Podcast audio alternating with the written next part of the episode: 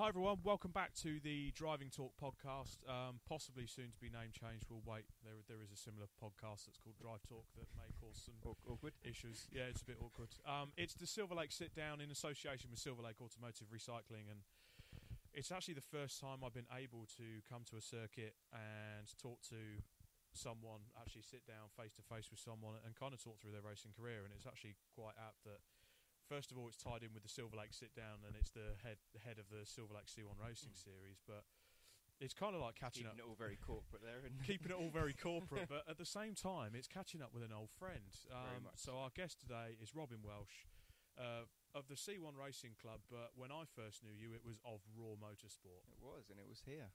It was here. You were upside down over there. I was, and, and you helped us rebuild the car, so that would have been twenty eleven, twenty twelve, something like that, probably a bit it's earlier. Been, God, yeah, it's got to have been that.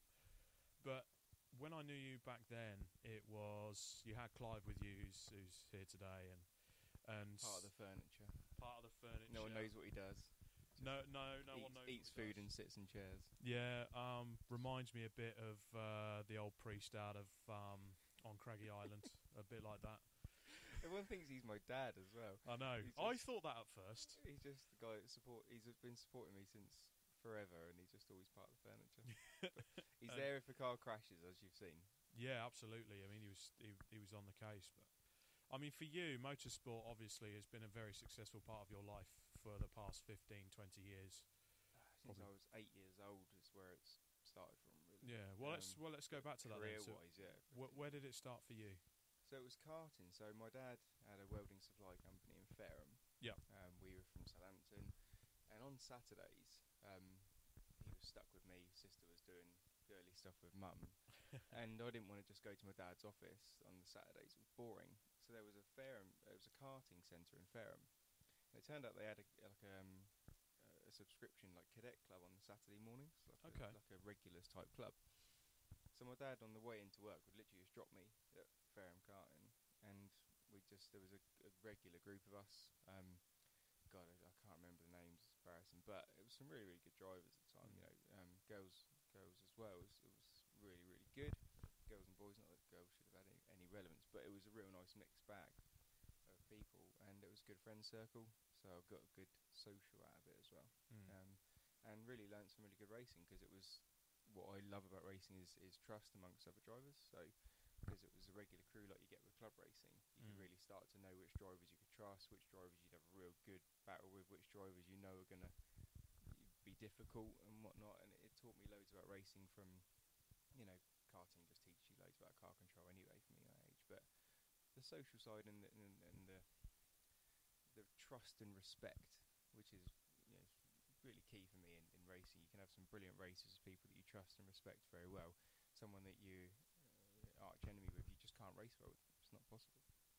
No, and it kind of almost teaches you about rivalry in the early stages then as well. It does, and yeah, like, yeah, I'd much rather go racing with people that I trust and respect and have good races, you know, wing mirrors folded in, happy days, fine, but that's where it stops, mm. you know, and, and you can probably race. But yeah, it, it started when I was eight. Um, and that went on like ev ev everything does to, to other levels of karting. Sorry about that.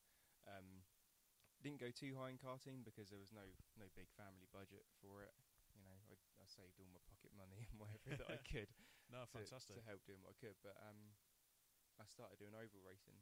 It's yep. got a bad rep, but you can do it from a very young age. Well, the th you say it's got a bad rep. It's got a bad rep when the driver that used to do oval racing gets into an incident. Yeah. And then it's, um, I, I listened to a podcast once with Derek Warwick, yeah. and he said the same, it, and the, it was a bit that frustrated him. If he had a bad race, if he had a good race, oh, what a fantastic drive, you know, dr fantastic driver. If he had a bad race, oh, it's a dirty stock car driver. Yeah, yeah, for sure. You just, you almost get hit with that tag, don't yeah, you? Yeah, you do.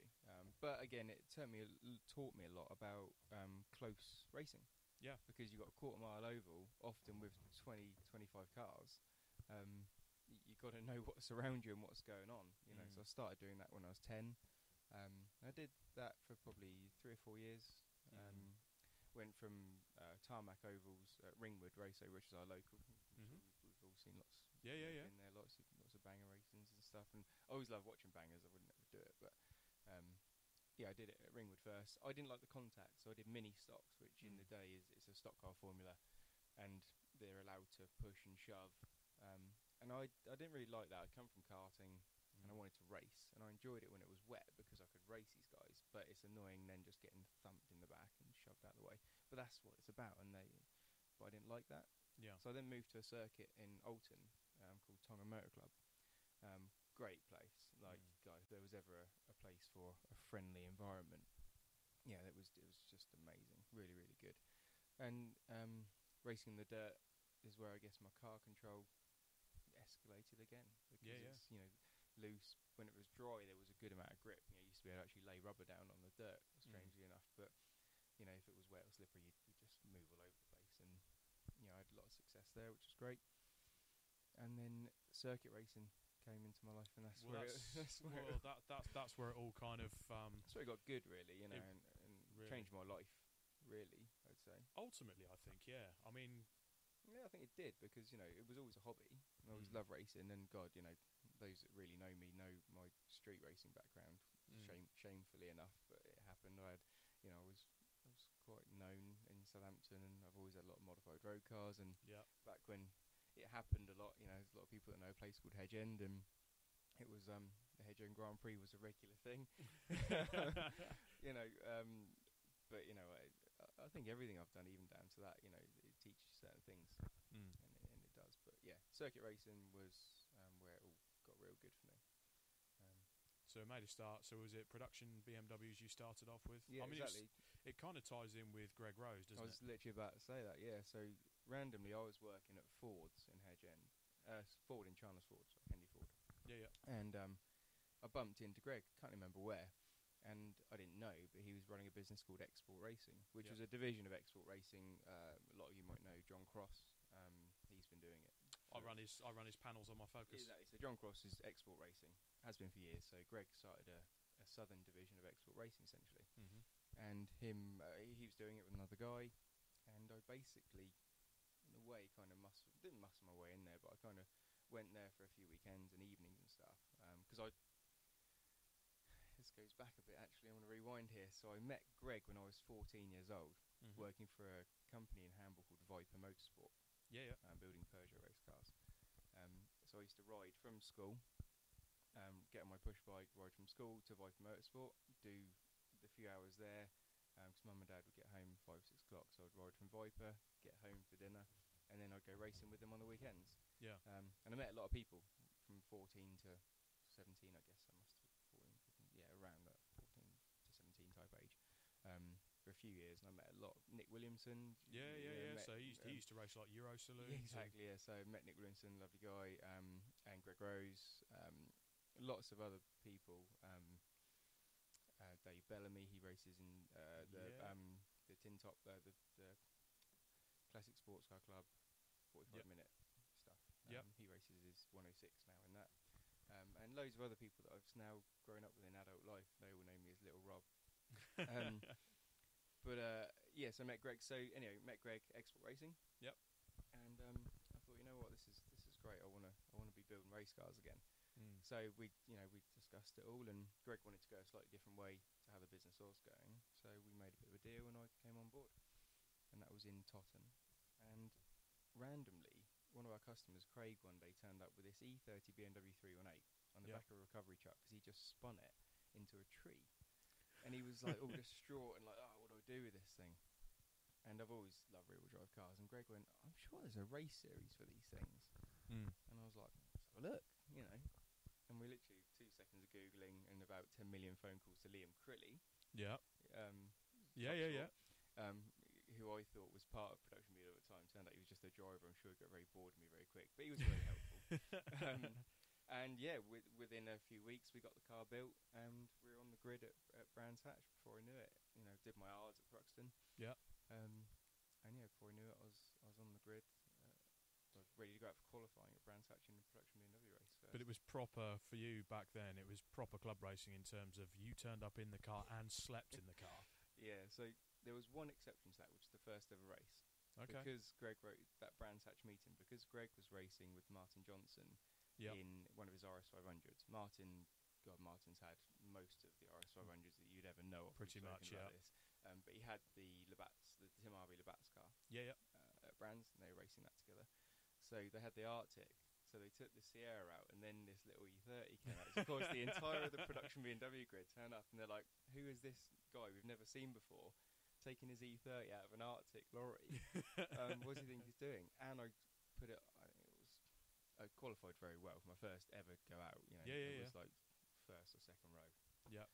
But literally the first time into Graham Hill Bend, I cut the corner too much, smashed the sump clean off of it. Oh no. Caused a big right crash. On the, right on the curb. I was like, not a popular guy. Um, so I wouldn't aggress but the best start. But after that, literally exactly what you say. So myself and Andrew Partridge were really, really similar in the fact that we drive there in our race cars, um, empty the wheels and tools and everything out, you know, go do qualifying. In the evening, lay out a little airbed in the passenger side of the car. You know, sleep, hunker down, sleep have the a sleep. evening, um, tuck stuff back in it and drive home. The only difference I always said with me and Andrew was Andrew would then drive his nice car to work. Come Monday morning, I got in my E thirty and drove to work. So it was your daily as well. Yeah. Love it. Um, but what do you do? You want to go racing, right? Yeah. Um, wanted to go racing, and that was the way for me. It was cheap, it was affordable, because E thirties were you could pick them up. You could pick yeah. them up for uh, silly we, money. We paid like five hundred quid for that car. Yeah. Um, but you could get, you know, at that time, between five hundred and fifteen hundred quid, you could buy a road going E thirty. Yeah, you wouldn't be able to do that now. You just can't these days. That's why, unfortunately, that series doesn't really, you know, it's got, it's not in round anymore. Well, it's, it's got, I think it finally died a death last year when they realised they, you know, they changed the, they kept changing it and rebranding it, and then, you know, unfortunately, when they merged it with the production G T I grids, and they couldn't even get a full grid then, it was yeah. like, hang on a minute. I think the cars just got too expensive, unfortunately. Yeah, it was all, it was inevitable. You know, they're a cult yeah, classic car. I think it's the same. In it, I, I, well, I don't know if you, you run a race series at the moment, so you'd probably be good to comment. But I think it gets to a certain age with certain cars, and it should just be if you're going to run a race series, just be aware that it could drop off at any minute. And yeah, it's all down to what the car is, and I think if it's likely to be a cult classic. I mean, what I find strange is Compact Cup. When I was mm. running Compact Cup, which I'm sure we'll get onto. I was convinced these things, they're never going to be worth anything. They are the ugly duckling of B M Ws. Yes, they're a great car and they make a good race car, but they're a horrible road car. Um, they're ugly, the back end, they're just all a bit wrong. Mm. I thought they're never going to be worth any money. You can't pick a compact up now for less than fifteen hundred, two thousand pounds. Mm-hmm. A road going three one eight T I, you can't get them. So because the base, the, because they've got expensive, that's then made parts, headlights, all these E thirty-six specific parts really hard to get. So mm-hmm. suddenly, as a race series, it's like, oh, actually, it's not the easiest thing. That's why I quite like the way that Mazdas do it, actually, you know, with the Super Cup. They've mm-hmm. just gone, well, we don't need any of that front-end stuff. Let's just make a one-piece bumper, and you haven't then got to buy headlights, bumpers, and whatnot. You just, just that one bit. Mm. Kind of makes a lot of sense. I like yeah, the way they've done yeah, yeah. that. Um, I think a lot of club racing series probably learn a lot from doing that. Mm. It's certainly something I'm, well, all the time, to be fair, there's millions of C ones and I G Os and headlights and parts and stuff around, so it's not a big problem for us. But as these cars get a little bit older, it might be something that we might have to look at doing um, to, to future-proof things. You know, absolutely. But but I'm I'm sure we'll come to that when mm. we when we talk about the C one. So back to production B M W. Yeah. So you, you started off, you know, I say slumming it out, but you know, but it really was, really yeah. really doing the, the the club end stuff. But arguably, you joined a grid that got very competitive very quickly. I mean, I can remember watching yeah. it on Motors T V, A B C grids. Yeah. Or probably three years full on. Yeah, um, and when you had people like Ben Winrow come down from Clio, I think was it Clio Cup he was doing at the yeah, time. Yeah, that was the previous thing that he was. He, he had a bit of a break from when he done really yeah. well in Clios to actually do an E thirty. The last thing he was known for was doing um, Clio Cup. Um, and again, people like that, it's strange. Some people don't like it, but all I saw from Ben Winrow as a person coming into production B M W, it forced everyone else's hand to up their game. Yeah. Suddenly actually think, right, okay, rather than just resting on your morals and relaxing and just being like, yeah, we're cool, actually thinking, oh, wow, we actually now have to think about this and we have to yeah. take a serious approach to this because this guy does know how to, A, how to drive the wheels off anything, yeah. and B, he's an a really, really good engineer and understands how a car works and how suspension works. Mm. So you put those two together, it's, it's very, very difficult to keep up with. Um, but we, you know, it was you know, really good. A lot of the club, he's managed it very, very well. You know, he certainly didn't get it his own way easily. No, and, and some of the other star names on that grid as well were were absolutely phenomenal. And which is nice to see some in C one now as well. It is, it is actually, and it's it's quite nice when you're kind of in the paddock and you see them kind of walk up to you. Oh, Robin, you know, back yeah. in the. Uh, yeah, I mean, know. me and Rob Smith's probably the the biggest myself. myself so the, the but yeah, uh, Rob Smith is um my biggest uh, competitive um, person that I've ever raced against, and me and him have got some serious issues in our heads when we race each other. Yeah. Um, great for the right reasons. Um, unlimited trust there. You know, I know the guy inside out. I, I trust him. We race well together, but we're both stubborn, and we had an incident here which we always laugh about whenever we see each other. You know, we're going down the back straight here. Mm-hmm. We both got a similar run onto the back straight, and we're side by side. And he looks at me, this and I nice. think, yeah. And I look at him, and I'm like, he's going to brake first. I'm not. I'm not braking first. No way. And he's looking at me, thinking, well, I'm not braking first. No. And we're going down the straight, and I'm thinking, this is getting. Yeah, we're going to be getting to the bridge, and we're under the bridge, and I'm thinking, I'm not doing it. I'm not being beat by this guy. And before you know it, we both miss our breaking point. We spin out, cross the field, the entire pack drive past us, and we pretty much rejoined dead last. And after the race, we just spoke to each other. It's like, why didn't you break? And he's like, why didn't you break? I was like, because I'm not being outdone by you. And it's ridiculous. But there's these people in life that you just have this thing with. And you know what, me and Ray, I've never raced so well with someone as how well I've raced with Rob Smith. My dad used to hate it when we raced together. Yeah. He just gets so nervous. My dad loves the way I race. But he knows if me and Rob are racing, it's going to be full on. Balls know, out. Literally. Elbows nothing, out. Nothing's left. Um, no. You know, everything we can possibly give. And the problem with this, it's not just that. We're in E thirties. You'd have people like Liam Crilly there in with us as well. Mm-hmm. Um, back in the day, you know, you had Mike Tovey, you had Tim Wilson, um, got, you know, Matt Parks, he's, he's yeah, involved yeah. in C one now.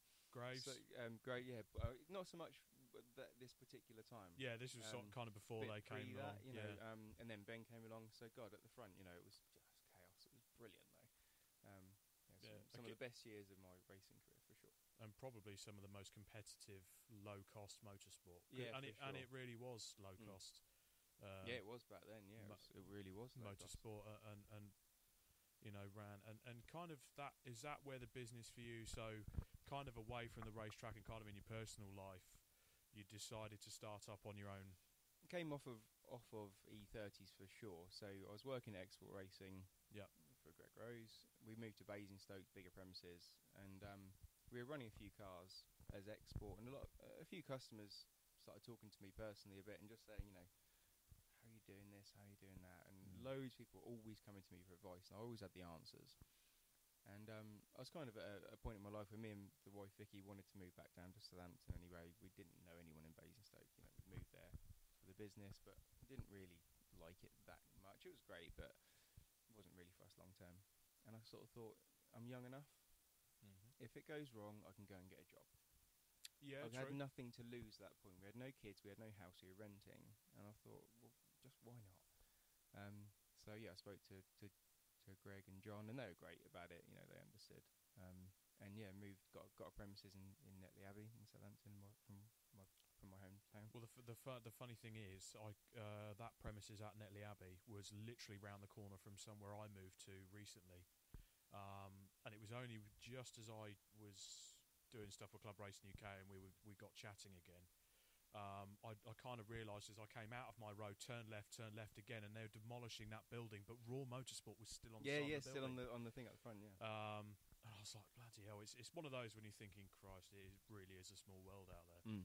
But that was the first premises that you had where you set up. Yeah, exactly. And then it, it kind of just, it was great, because from the second I opened the door, we had some customers, and I had a customer base, and we had some work. Um, Clive, luckily... Um, bought me a well, bought me that's not right he bought himself uh, a lorry um, yep. with some living accommodation, took one car in the back, and then we had one on a trailer. Mm-hmm. So I then bought a little seven and a half ton twin deck transporter, which Colin Tester now has. Yes. Um, so I bought that, so uh, with a trailer on, so we between the two two drivers essentially we could get um, one, two, three, four, five cars to a meeting. So we run Production B M Ws, and that, that that's how, and I did that for. The only downside to when I started RAW Motorsport, which really was, it was hard for me as a driver, was I then couldn't race in that series anymore, politically. Mm. Um, it, I could do testing and whatnot and help people set cars up, and people knew I could still do it, but I couldn't mm. get out there, and it's really hard to actually watch. And it, I have the problem in, in C one, you know, yep. same problem, but back then it was... it was really difficult for me, because it was great to have my own business, and it was doing well, and it's it was fine. But it was also so frustrating, you know, watching these guys, brilliant friends, you know, great friends of mine, watching them race, knowing and knowing where you would be on the grid as well, because mm. you've, you've been doing it. It's not just thinking, oh, I think I would probably be there. It's like, no, no, no, I know that I'd be in that battle. Um, so it was really sad, actually, that stepping back and being behind the fence. Yeah, um, but you almost had to do that to grow the business. I had to, and, yeah, yeah, I had to. But I did still keep my hand in, so I started doing Project eight race saloons. Yes, absolutely. Um, on the same weekend. And I can so remember watching so you so we in know that. The, the first one that I built. Yeah, absolutely. That beautiful five series yeah, V eight. The, the five forty. The, the, the pink RAW Motorsport down the side yeah. and the little pink details on it. And I, I, I think the worst bit about that car is the fact that we both know that that car is now no longer. It's no longer now, thanks to James McIntyre. Well, he actually, to be fair, I sold it to James McIntyre. He raced it in Classic Thun Thunder. Classic Thunder, yep. Won the championship in it, yep. um, and then sold it to a friend of ours, Jack Gabriel, who his dad Tony unfortunately decided to cut it up and put no. all the put all the bits in it. It's to be fair, all the the heart and everything is now in a um, E twenty-one. Mm. three series Batmobile thing, wide arch, mm-hmm. um, group one would it be? Yeah, yeah, I'd say lovely so, yeah. thing. Um, but yeah, unfortunately that car is no longer. But back then I paid fifteen hundred quid for a genuine E thirty-four five forty six-speed manual. Fifteen hundred quid. That's wow. That's why I raced it. Wow. You know. But again, it's but you're almost doing, and it was cheap. Yeah, you're almost doing modified saloon racing on a budget. So I paid fifteen hundred quid for that car. Ga Warren and Mark at Gaz literally just hooked me up massively. You know, they they helped me out so much with the suspension on it. So it was Gaz twin, Gaz Gold twin tube front, and they made me some really nice Gaz mono aluminium bodied rears for it. Mm. Um, we zooed and froed with the valving a little bit, and I got it handling really well. Mm. So kudos to them, that worked really well. So thank you for Gaz for that one. Um, but other than that, I literally just put the biggest wheels in it that I could possibly put on it. Yep. Cut a bit of weight out of it, although it had to be within ten percent, so the car had to be within yeah, ten percent yeah. curb weight at that point, right? Yeah, because it was almost, they were like Group N rules. I mean, you had to have the glass. So it was curb weight less ten percent, so it had to be one thousand four hundred thirty kilos. That's a heavy car. At the end of the race. So you yeah. imagine what it was like with fuel at the start of the race. Absolutely. But what was great was I was keeping up with the three litre M three, so Colin Tester in his Sierra Cosworth at the time, yeah, Rob Sadler was in a three litre M three, um... Um, uh, Adam Sharp did it for a little while in his, in his yeah. three litre, although I couldn't really ever keep with Adam. Um, but I did have some results in that car. We did Zandvoort in that car. You know, had some, really, some great times. It was brilliant because I was running the E thirties as well. Yeah. And then racing the five forty. Um, yeah, and it's, I mean, uh, those are two series that are, because uh, they were predominantly the M S V package, weren't they? When when It was Project eight Race Saloon was the, the, the blanket, but it was run through M S V yeah, yeah. circuits. So they had some great circuits. Yeah, absolutely. Brands G P. Brands G P. So, I mean, I think um, there's still... You can actually, if you go onto the internet, um, onto YouTube, nothing, no other dodgy sites, and you can actually find the Silverstone G P round and Brands G P round. And fun fact, Rob's dad spins in both. um, oh, yeah. So that was actually a really good thing, actually, when I was doing E thirties, was, m you know, me and my dad have always been really close. And, yeah. God, for me, it must be seven years, um, you know, we, we raced in the same series together, which is brilliant. Which is that that must have been the it pinnacle, just being on the it was great. grid next to your dad. Yeah, it was brilliant. And you know what? Um, he didn't have a load of good results, but the the one he had, which you know I, I remember, and those who did Production B M W. Um, Tim Wilson particularly hates this round because he got stuck behind him. Was at Cadwell Park. My okay. dad fluke qualified really well, fourth I think, and then he got in. He's, he was always really good at starts, so I think he managed to get the second. And then he dropped back to third, I think. No, it was not, I think he did finish second overall, and I think Tim was third. Okay. But Tim just couldn't get past him, no matter what he tried. My dad just kept putting the car in all the right places. He wasn't blocking. He was just putting the car where it needed to be. And Cadwell, you know what Cadwell was like. Oh, yeah, absolutely. And um, Tim just couldn't get past him. I think Mike Tovey won. Don't quote me on that. I'm sure it was Mike Tovey that won it. Um, uh, and, yeah, Tim was second. But I was a nervous wreck watching it because it was A B C's. So yeah. I was watching this race unfold, and I know... how well Mike drives, and I know how well yeah, yeah, Tim absolutely. drives, and I know, you know, Tim's got a, a side to him, like we've all got, that if you need to get past, you've got to get it done. One on, I was thinking, like, I know what's going to happen in a minute.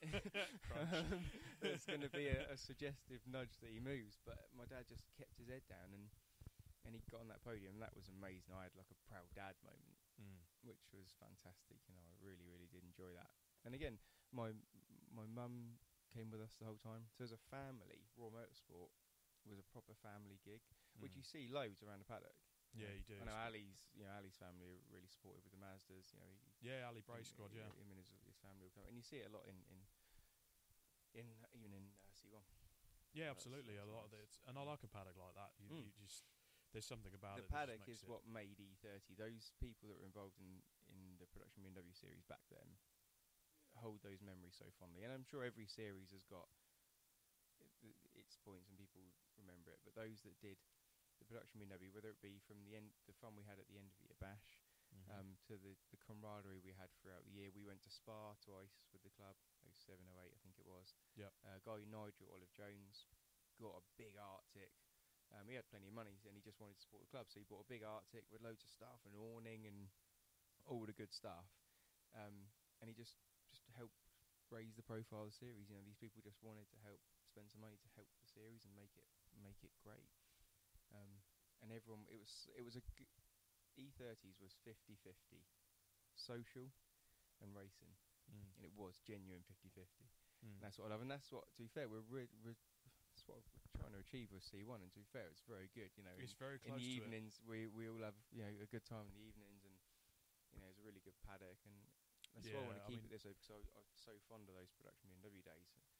You know, I don't want it to get too serious, and I want everyone to be in their camp and only in their camp. Mm. You know, I really encourage. I always mix up the garage plan massively, mm-hmm. so that each team shares with different teams each time, because I want people to get to know each other and, and have absolutely. A fun time.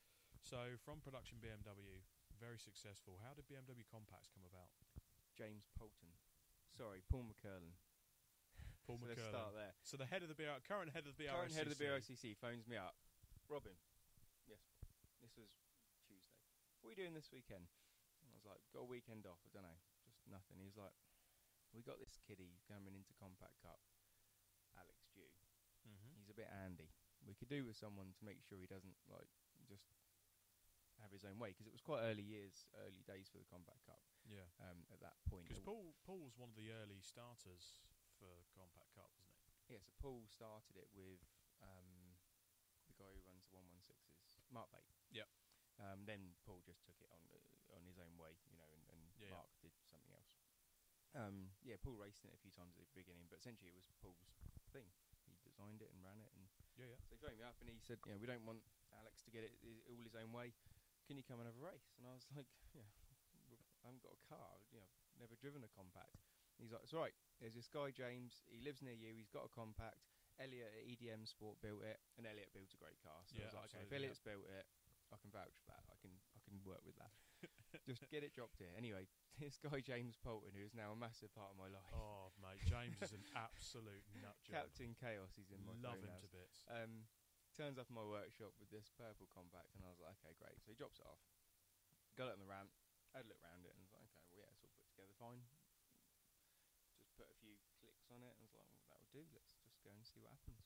Mm. And yeah, rocked up, went out of qualifying, and but it was first or second, you know, I was, I was up there. Um, and me and Clive were chatting in the assembly area, uh, no, in the paddock, we were in the lower paddock at Brands. It was raining a bit, so I was under the little warning thing we had, little makeshift thing from B and Q, nothing too posh. Anyway, me and Clive were putting the world to rights, and we were arguing about something. Me and Clive argue a lot about stuff. Yeah. And um, everyone was being called, and they were going up, and I was like, we're not out for an hour yet. I'm not going yet. Anyway, let's carry on arguing. So we carried on arguing. And it turned out they brought the um, timetable forward a good half an hour. Mm. Clive looked up and he's like, they're going on the grid nipper. I looked and I was like, that's not good at all. Got in the car a bit quick. Drove through the paddock, under the bridge, up the, up yeah, the yeah. road. Anyway, as I turned through the assembly area, drove down the pit lane, the race started. So I'm like, damn, missed the start. End of the pit lane, get held. Brilliant. Wait for the last car to pass. Another ten seconds, off you go. I'm thinking, oh, well, this is all over. Literally, turn into Paddock Hill, and it, heavens opened. I was like, thank you, God. um, and I won the race. thirty odd cars, whatever, and I, I went from last to first. someone did, which someone did in Mazda today. Actually, I don't know the guy's name, but the the Mazda Clubman Championship. Jordan Jordan Pimley. Jordan what? Pimley. I watched it on live stream. You are a hero. Absolutely. Like, it was, just, just I, what a drive. I wanted to give him a cuddle. What I a mean, drive. the the the B R S C C officials, myself, and um, yeah, because I've met Jordan a few times. He's friends with my engine builder that yeah. built the engine for the Focus, uh, Andrew M J Race Engines. Yeah. And I've met Jordan. He's a lovely lad, uh, and he, he just does it for a bit of fun. And what a driver! He, in those he, conditions, I was just watching he was him he well he pulled the car up and he was nearly in tears. He was up. The emotion was absolutely yeah. fantastic. Yeah, what a drive! Yeah. He did twenty places in the first lap. I can like yeah, it, I was watching. It was fantastic. But anyway, that's that was uh, so I did that in compacts and that was that was great. So suddenly I had a bit of a name straight away in compacts, and I thought, yep. okay, well, E thirties is kind of on the decline a little bit. For business, let's let's do some compacts. Well, so you kind of go into the next model, the aren't next you? So it, it was a natural progression. So I built another one. Um, this was, I think it was the next season. You know, I think I didn't really do a lot. Maybe nipped in and out. I can't really remember. But we built another one anyway. Um, myself and Tom Brown, who was uh, sorry, Tom Trotman, who was working for me at the time, which is my scrutineer, Roger's son. Yep. Small world again. Yep. Um, so me and Tom get this compact, and I say, let's do a nice job. So we. There, shelled it, did my normal detail thing, you know, all the subframes are all powder coated and every bolt nickel plated, and you know, was everything was new, and it was a low mileage engine, so I just pulled it out, popped it back in, um, cleaned it, you know, a bit of a just bit of a degrease, yeah, yeah, spruced up, um, and brought it to Brands, went out for qualifying. Um, there were so many cars there, I had to qualify out a session. So this one, Steve Roberts was doing compacts, yeah, yeah, so I had to qualify him with a load of historic stuff and all sorts of weird things. Okay. Um, because there was too many compacts to, to qualify mm-hmm. in session. So I qualified out of session, um, qualified second on the grid. Um, so never met Steve Roberts. Suddenly, you know, me and Steve were introduced, and that's you know, how I started to get to know him. Um, and in the race, um, I tell you who else was in that race was um, Colin Bysouth. Ah, uh, yes. Yeah. Um, So it's great to meet him, and he's now he's doing C ones and he does masters. Masters, yeah. Um, you know, um, small world. Yeah, and you know that that went really well. I finished second in the first race, and um, I had for sale on the side of the car on the off chance, and sold the car before the second race. I couldn't even do the second race in it, so we sold, so, so we sold that car. Um, so that week's work was worth doing. Absolutely. Um, and from then, I just said to Tom, right, you know, we need to do this now. So. Um, This was when the Team Dynamic, uh, sorry, the Safety Devices thing happened. Do you yep. remember Team S D? We had the three Safety Devices cars. Yeah, absolutely, yeah. So Aaron Lloyd um, and Chris, apologies, Chris. Um, Aaron Lloyd and, his, and, and, and Chris, one of the other guys who worked Safety Devices, wanted to do some racing. So we built two compacts for those guys. Mm-hmm. Um, and Mike Tovey yep. did a season or two with us as well, so... Essentially, the three cars look the same, just different pinstriping. Um, Matt Parks drove one for a couple of rounds as well. Yep. Um, so we had the hire car fleet, and then naturally we had other people then that we ran um, within the team. Steve Roberts, we ran Steve Roberts for a year. We won the championship with Steve Roberts twenty sixteen. Yeah, because there's a poster I've seen in your workshop. Yeah, in the um, toilet. Yeah, in the toilet. So just as you go for a pee, you just see Steve Roberts, exactly. Raw Motorsport championship winner. Yeah, as you're peeing, you're looking at Steve Roberts' helmet. Yeah. um, but that was a good year because we had Mike Tovey out in my so in my car. Yeah. For the season, love Steve that. Roberts out, um, and they were on the same team. Okay. But they were obviously, you know, battling for the championship and, and trying to. Trying to control those two was difficult. I've never done that before. I can imagine. So that, that was hard, trying to tell them to behave and make sure they understand that, you know, one of you guys needs to win the championship, so we need you both to finish each round. So don't take each other out. And they're both going to remember Oulton Park because they both remember what happened. And they didn't listen at all and took each other out, which is going to happen at that one, was, one point of the season. That must have been a very awkward debrief. It was brilliant. It, it was funny. Everyone was laughing because they knew, we all knew it was going to happen at one point. Because they kind of had this unwritten rule that whoever leads into the first corner, fine. They'll then lead for the first couple laps. Yeah, but so did Preston Senna, and look what happened there. Exactly, right. Um, and Oulton Park, neither of them led into the first corner. It was side by side, and I was just watching them go down the hill side by side, and I was like, ah, here this we go. Is going to hurt. And it just all went wrong. Um, but it was great doing that, and especially having Matt Parks on board as well. Yeah. Because he's, the guy's just, you know, he's a just stick. Doesn't matter what you put him in, he just just quick. I think Silverlake found that out last year. When yeah, they put for him sure. In the car. We put him in. A th so that yeah. was that was um, Anglesey, wasn't it? Yeah, because Chappers uh, broke his arm. He and fell off the, the scooter thing, and yeah, yeah. It was like, oh, who are we going to get to drive a car? And I said, well, Matt might. He's never driven a C one, but I'm sure he'd be all right. Yeah, turns up, sticks it straight on the podium. Um, the right. funny thing is, Chappers came up to um, Silverlake Towers a few weeks ago to pick up some bits, and we mentioned that. And Mike Chappers, every time he sees him, he's like, you know, you look after my trophy, right? Yeah, yeah, exactly. You know, you imagine that. First time in the car, Bosch gets a win. Yeah. Fantastic. Um, so yeah, that's how we were doing compacts. Um, uh, we had I met Owen Hunter. We were running Owen Hunter, obviously, in compacts. So we had a great relationship as yeah. well. Um, this was when his dad was still around as well. Um, You know, and yeah, just working really well with all of them. Um, and then I decided to stop doing the race support at the end of the Compact Cup era mm. um, as a business. Um, it got too stressful, is the God's honest truth. Um, we all know at the moment, you know, Marcus and Midland Tyres just had mm. a bit of a heart attack type issue yep. through being stressed with work, um, as as happens. Yep. So I thought, no, you know, and I could feel um, myself changing as a person.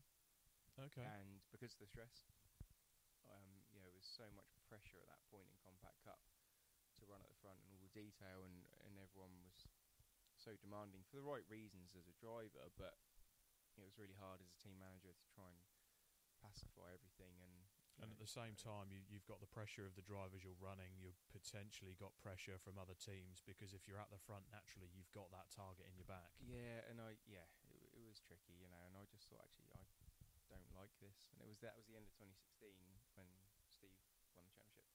Um, I sort of shook everyone's hand and said, you know, it's been great, thank you guys, but I'm I'm jacking it all in. So sold the truck, sold the cars, and just went purely workshop based. Um, From that point, you know, for a few years, um, but that's when I started doing uh, V L N. Yep. So I wanted to still race myself, and I think that's it. I, I wanted some back for myself. I Absolutely, missed, I and missed racing so much when I was yeah. doing compacts and E thirties as a business. I still did bits, as I say. So I did, you know, the um, Project eight with the five forty. Mm-hmm. I built a three litre M three that I had some good success in as well. Um, yep. A four door three litre M three. But all these cars, I'd build them, get success out of them, and sell them when they're valuable, because that was a part of my business model, essentially. Well, yeah, effectively, you, you had to do that to keep the business ticking yeah, over. Building a front-running car, get it sold, you know. Um, but I did the T C V. So where, where Absolutely, me, and that's, where, that's where we met, where yeah. We, where, yeah, here, the twenty-four hour where we met. And that was through James Poulton again. So after meeting him and racing his compact, um, when he picked the compact up, he then said, you know, you've done a twenty-four hour race. And I was like, no, but I'm keen. Or yeah, in, yeah. and he said a two C V, and I just laughed in his face. Didn't even realise it was a thing. Yeah, yeah. Didn't realise it was a thing. And then he told me about it, and I was like, yeah, cool, let's do it. I like and that was with David Power from yeah. Powerflex and Ali, At Ali, Ali Atwell, I believe. Yeah, Ali Atwell and David. I borrowed his race suit because that's how prepared Team B C O T were. You know what? James McIntyre was with us. And James McIntyre it as was. well. There was five of you. Um, and the first time you did it, and you did... you. did it on the same engine, and you finished, was it seventh overall? No, fifth, that was it. Yeah, so never done twenty-four hour race before. Car that I prepped, so I was happy with the car prep, um, but it was, God, it was still on an old Solex carb, which if you know T C Vs, yeah, yeah. they had to be on a Weber to make the power, but it was on a Solex, and I was like, it's running really heavy on fuel, it's real fat, but it's safe, let's just run with it. Keep the revs at six and a half for twenty-four hours, um, which as it turns out very low for one of those engines, but we were like, we just kept going around. Kept doing laps. Every time it come in, Clive put pretty much half a litre of oil in it. He got to the point where we weren't even measuring it anymore. It just mm. come in, he lifted the bonnet, and he had a little cup that he cut up. Mm. He just poured it in, shut the bonnet. And there was a foreign guy next to us. Do you remember the, the guy who's doing all the motors? Yeah, yeah. And he came over and he said to Clive, this this is good. This is good. Yes. And then he just walked was away. It was it the Flying Dutchman? I can't remember who it was, but he just, you could tell that we realised they're chewing oil and that's what's killing them. Yeah, yeah. So we just kept putting in. Don't care if it's burning it, you can just keep having it. Yeah, yeah. So we just kept putting all that. And we just kept going round and round and round. And, um, yeah, by total fluke, um, we ended up, you know, God, we had some mechanical issues like you do in a T C V. Oh, yeah. You know, James in the middle of the night was fiddling around with all the switches and turned the alternator off. We didn't even know there was an alternator switch. Wow. Um, so he'd come in, come in with a flat battery, and then someone said, oh, look, he's turned the alternator off. Like, what do you mean he's turned the alternator off?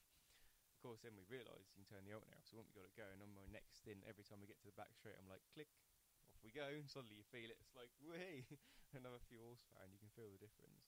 Blimey. Um, so Th turn those back on, you know. Yeah. I even got to the point where I was turning all the lights off on the back straight. Yes, I remember. I remember, because there used to be a fleet, especially when you did the night stints, and of course everyone would flick everything off yeah. on the back straights to get that a little bit more power. Exactly. You, you turn in under at the, the bridge, end of the straight, you turn it all back on. Yeah, and you just see this gust of light, and about five two C Vs turned up, and it's like, oh my god, this is unreal. Yeah. But that was good uh, fun, right? Proper racing, and it was it was a good. I mean, for me, it was a good learning curve to start racing. For sure. I mean, certainly a learning curve with a college team that didn't even know what they were doing. The mm. car wasn't very well prepared, and when you fly over from Ireland, have a big accident in testing. Mm. And then uh, you kind of knew your weekend wasn't going to start off well. But yeah. but to be fair, we kind of stayed in. I, I remember messaging you quite a bit from then on, just to just to keeping up with your racing. And when I moved back, I'd go and watch club racing, and I remember watching you winning in the B M W and yeah, Project yeah. eight and, uh, and and doing bits like that. And I always kind of kept tabs on you. Yeah, and I've always been doing stuff. I say it's in between everything in the business. I've still tried to stay racing. So you know, yeah, yeah, absolutely. The thing. Um, Kevin Max did. Luckily, I was very fortunate for the invite to do V L N. With Kevin that Max was did, so. That know. Was the picture of you in the E thirty-six with the Gaz shocks livery on it. Yeah? Yes. Yeah. So again, that was Warren and Mark. Um, yeah, we went for a good a few years. We're actually doing a lot of involvement with Gaz shocks, and mm. you know, great products and really, really friendly family. And you know, they they help a lot of people a lot more than you think they do as well. It's good. Yeah. Yeah. Absolutely. Um, but that invite was brilliant. You know, so I was so fortunate for you know a really reasonable budget to be able to race. You know, the Nürburgring, I was just over the moon. You know, I've been going there since I was a lad.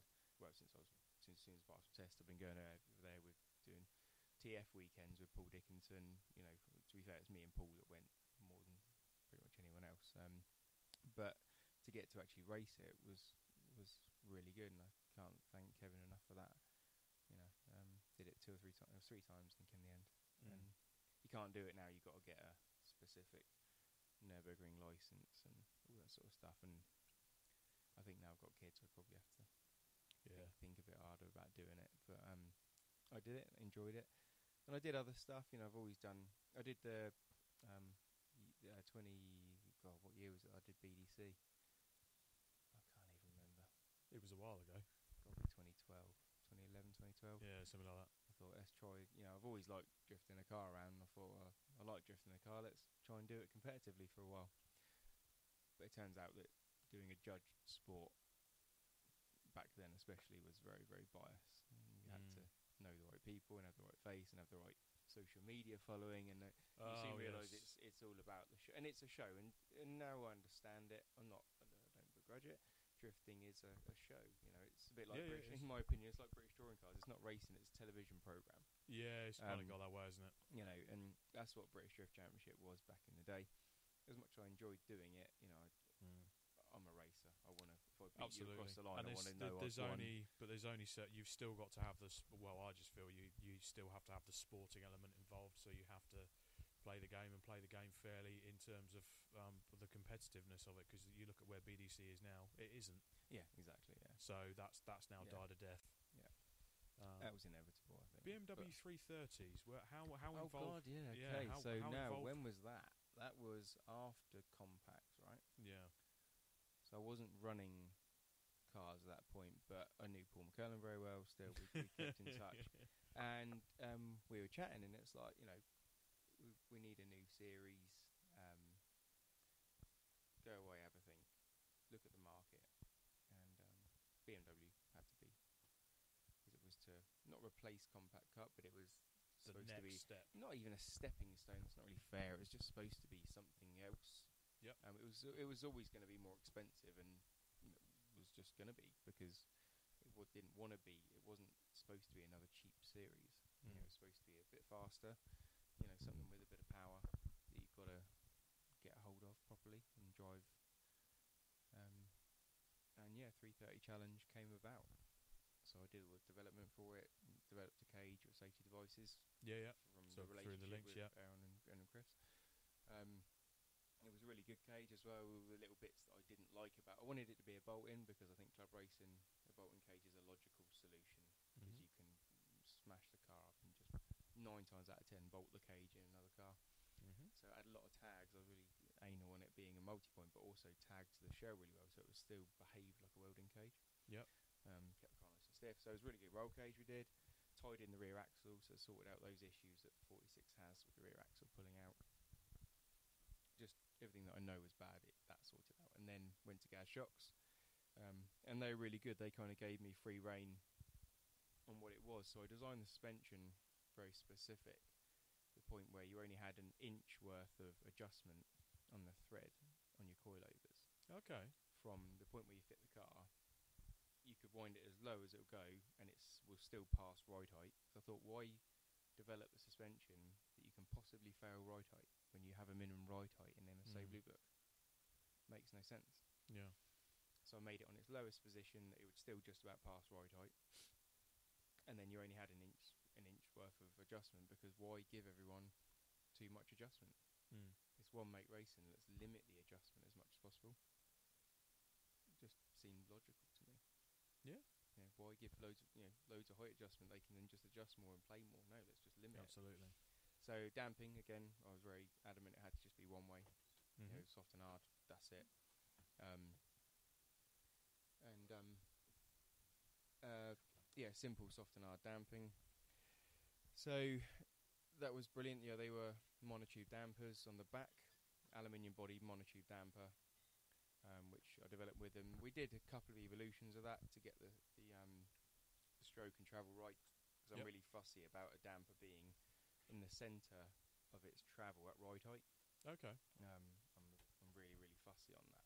There's a lot of race cars out there that you watch them, and you watch cars' behaviour, and it's obviously just on the bump stops the whole time, mm-hmm. or it's the wrong way, so it's just lifting a wheel all the time, which is terrible news for a real drive car. Yeah. So I made sure that the damper was in dead on the centre of its travel. Uh, we worked with I BAC on the spring rate, so it had dual springs all the way around. So the behaviour of the car was fantastic in the wet as well as the dry, because it had a st quite a good level of compliance. Okay.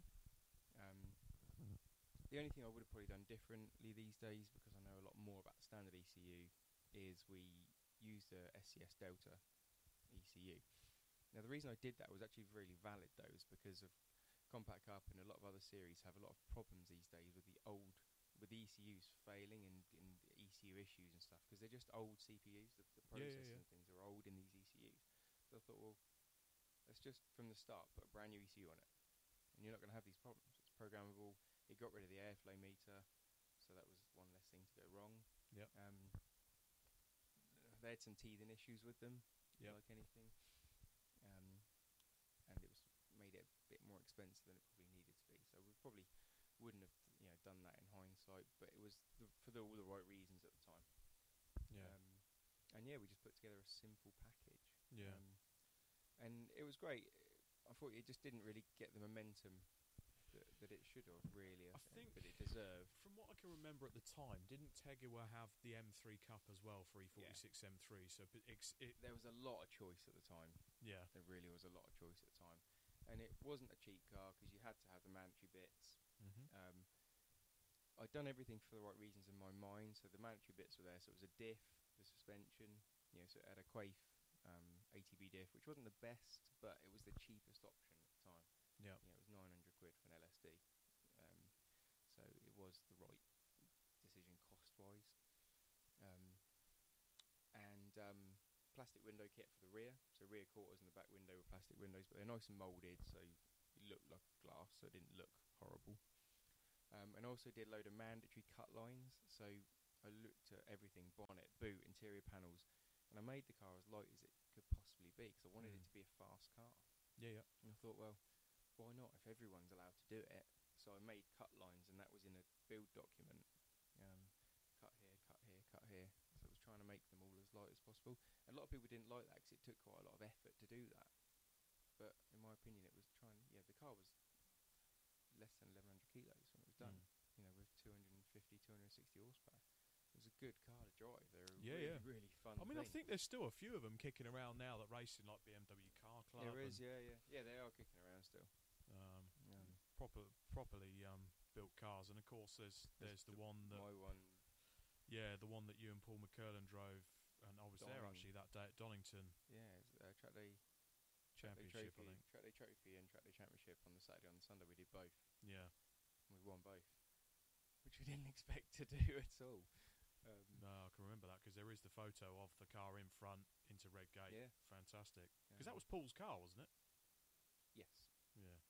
It was. I built it for um, Autosport Show to release the product.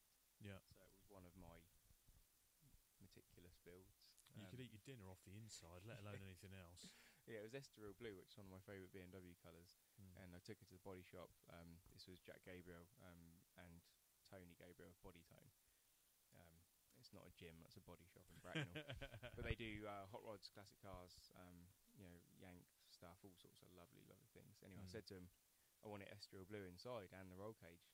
And I said to Tony, but I mean proper two-pack with lacquer, polished, like outside finish, inside. And he's like, just what are you? What's up with you? He's like, why? It doesn't matter. And I'm like, no, no, it's, it's for Autosport. It has to be perfect. And God, they did an amazing job. Oh, they did. I can remember. I think the photos are probably still out there of the. Yeah, there's there's plenty around. Um, and that was a great car. And yeah, to be fair, so that was actually really good repurposing those cars and using them. They fit really well in a lot of classes as well. You know, track the championship. They'd be brilliant in club sport. Yeah, super sport endurance. Super sport or club sport, they'd be fantastic. Yeah, I mean, to be fair, the B M W um, series of, well, the car club, the Races seven fifty, it fits well in with there because they've got a power to weight class anyway. Oh, of course, yeah. So yeah, effectively, they actually fit in as, as, as their own class, and whereas the E forty-six M threes are just skyrocketing in value. They're, yeah. they're, they were expensive anyway, but my God, they're so expensive now. And, and, and they need a lot of work now. They've got, like, mm. a lot that needs doing to it hasn't been done. They all need bob bolts, they all need head gaskets, they all need, you know, the engines are getting tired on them all. Yeah. The rear axles are falling out of most of them. Yeah, so they, uh, yeah, it's very expensive. But, um, but yeah, I forgot about all that. So that was something else we did. That was when we were at Thruxton, so we moved from Netley yeah, to Curdridge. Yeah. Um, so Netley got, I got kicked out of Netley for housing being built on it, which it now is a housing estate. Yeah. Then we moved to Curdridge, we got kicked out of there because that was being built on two houses, not a housing estate, just two big houses. That yeah. was annoying. Luckily, Always then annoying. Ray West at Thruxton, I've known Ray for years. Um, he had plenty of room up there, so he put us up for God, two or three years, I think. Yeah, just squatted in Ray's workshop, um, which is great because I got the rolling road and Ray's super knowledgeable, so it was it was a good experience to, to be, you know, there every day was really good as well. Learned a lot there, and then we got the little place in White Parish where we are now. I'm still there. The White Parish Garage, which is it's yeah, a, yeah if, I mean, if you're, it's a very picturesque workshop to be at on its, its own. Nice, isn't it? So obviously, RAW Motorsport's still there. You know, we're still doing engine conversions. We still work on a surprising amount of race cars. Actually, you know, mm. customers still bring them to us for work and maintenance and development. Um, those that know me, anyway, obviously it's super hard because I, outside of C one, I'm not at the race meetings all the time. So you know, your name soon goes to the wayside if you're not there all yeah. the time. I don't know. I think, well, in the, in the past couple of years, whenever your name gets mentioned, obviously through C one, and people go, ah, Rob Welsh. Yeah. Um, I mean, predominantly it's heavy B M W orientated. yeah, yeah. Surprise, surprise. Surprise, surprise, yeah. Um, I mean, to be fair, it's what I've always known you for, as well as mm. two C Vs. It's, oh, yeah, Rob Welsh, B M W. Yeah. And it is, like, God, you know, I, um, my wife always beats on about having a tattoo, and I said, that's fine, you get a tattoo, I'm getting one that's going to be a big B M W emblem here, you know, mm. um, I, which I wouldn't do, but, you know, I, I do love B M W as a product, I really do. Um, not so keen on the, the super modern stuff, but as a driving experience, I love what they, what they can do, you know. Yeah. Really super passionate about the old E thirties as well, yeah, love them. Obviously, I took my, I developed my one, stupidly. Yes, you did. Um, yeah, that was a, a monster in the end, but, again, I just shouldn't have done it really in hindsight, but it was great fun. Yeah. I guess you learn from these experiences, and that was yeah, an E thirty yeah. that ultimately you turbocharged. And yeah, it was five hundred horsepower, one thousand twenty kilos. Um, it was good, and I made it work in the end, but again, I would have done loads differently if I did it again these days. You know, um, uh, I wouldn't do it these days. There's loads of, other, again, loads of other things that I would rather do. You know, in hindsight, you should have just had a Chevy L S, naturally aspirated, simple, just bolt the thing in, some bigger arches so you can have some bigger wheels and tyres to cope with that big power, because mm-hmm. I still wanted it to look cool on the fifteens, and that's great until you go so fast that you realise, no, there's a reason why all these cars have got really big wheels, so they can have really big brakes and all the rest of it. Yeah. So again, just realise by developing something. um, I said I'd love to do another E thirty, but as you know, I'm in the middle of stupid rusty old Ford stuff at the moment. So, yeah. well, you, well, you tried to go racing in a Ford. I today, tried to go racing in a Ford today. Yeah, it didn't go that well. Didn't we so we well. we just we won't talk about that. No. But I um, mean, C A N bus, horrible. Yeah, see, modern cars, folks, don't don't yeah. bother with that. C A N bus is bullshit. Um, so yeah, but yeah, you know, that's obviously you know what I'm doing with that at the moment. And again, yeah, Mark two Escort is what I'm beating on about, by the way. You know, yeah, yeah, I've yeah. got so a Mark two yeah, Escort, got um, lovely Mark two Escort. Because I had a Honda S two thousand. Yep. That I beat up for seven years. Yep. My friend Paul Dickinson actually put it in first gear on the motorway, and the engine still survived that. I put it in my S two thousand, and it lasted, I don't know, three or four weeks. And oh, the yeah, the, when you changed it to the Mark two, yeah. Yeah, so I put that engine in my Mark two Escort, because I wanted a Mark two Escort I have since I was a lad, watching yep. Irish rallying and whatnot. Oh, yeah. Know, just proper. Yeah, you watch Fine. people like Mad Frank rallying in Ireland, oh. and you're like, yep, want a Mark two. Yeah, so I got one. But I wanted a big revvy engine, but I don't want to pay Millington tax. Um, no. When, you know, my engine was making two hundred seventy horsepower, revved ten thousand R P M, and for all intents and purposes should have been reliable. In but theory. You can't, uh, but yeah, seven years of beating, it turns out the inlet valves don't like it eventually, and it dropped a head. No. Which is catastrophic failure throughout the rest of the engine, so it's now having a K-Series. Because K-Series is the world. It's just the, m it's, yeah, the most, it's the most tunable engine in the world, and anyone can argue about any other four-cylinder engine, whatever they want, but you can't argue it. If you understand what the K-Series is, you, you can't beat it. It um, is a it is a monstrous engine, I will give it that. So probably one of the best engines ever made, mm, apart from the Cosworth V eight that was that ruled Formula One for years, for I would sure. say. But four-cylinder-wise, you, you, you're just not beatable. Um, so I thought, let's get the F-Series out, because you can't get any bits for the things, and no. you know, but you can get anything for a K-Series, everything and anything, and do whatever you want with them. So seven a K swap, and then I'm going to be out in Fords a little bit with yourself. Yep. And I'm actually going to do Super Sport or Club Sport with it, because I like the longer races. And I just think it'd be funny seeing old Mark two going around there for two hours. Yeah, and it will be at the front, let's be honest. I don't know, and I don't actually care if it's not, because it's still on little thirteen-inch wheels with little brakes, and yeah. it's all a bit compromised. It, either that or it'll be on the live stream, probably sideways. It'll be doing some of that. Yeah. Yeah, that's for sure. Um, but C one, I guess, is um, where everything went. C one is, is, is where everything... Absolutely, so... Yeah, we'll just we'll, we'll we'll pause there just to remind everyone about Silverlake Automotive Recycling. This is the Silverlake sit down. Um, if you want if you want any parts for your car, reclaim parts up to seventy percent off the parts, salvage auction as well. Um, Silverlake have got the parts to use. So head to silverlake dot co dot U K for uh, more information. Right, C ones. I'm gonna go back to Silverlake for a second. Okay. I was I remember being eight. Ish, between eight and thirteen, I guess, in the years okay. I was racing minis. Yes. And I used to go to Silverlake every week for bits. Yep. So even from a young age, it, Silverlake, it was tied in who's with now Silverlake. The title sponsor for the race series I own, I've had a title with Silverlake from a young age. Yeah. Um, never knew Alan. I knew it was obviously the Preble family. Um, yep. But I knew um, uh, Gary and Adam. Adam more so when I was younger, because me and Adam were... Hedge End hooligan racers together. um, I had my I had my midnight purple Skyline R thirty-three G T R, and he had a P one Subaru. Yeah. Um, and yeah, those cars got treated in ways that those cars shouldn't have got treated back then.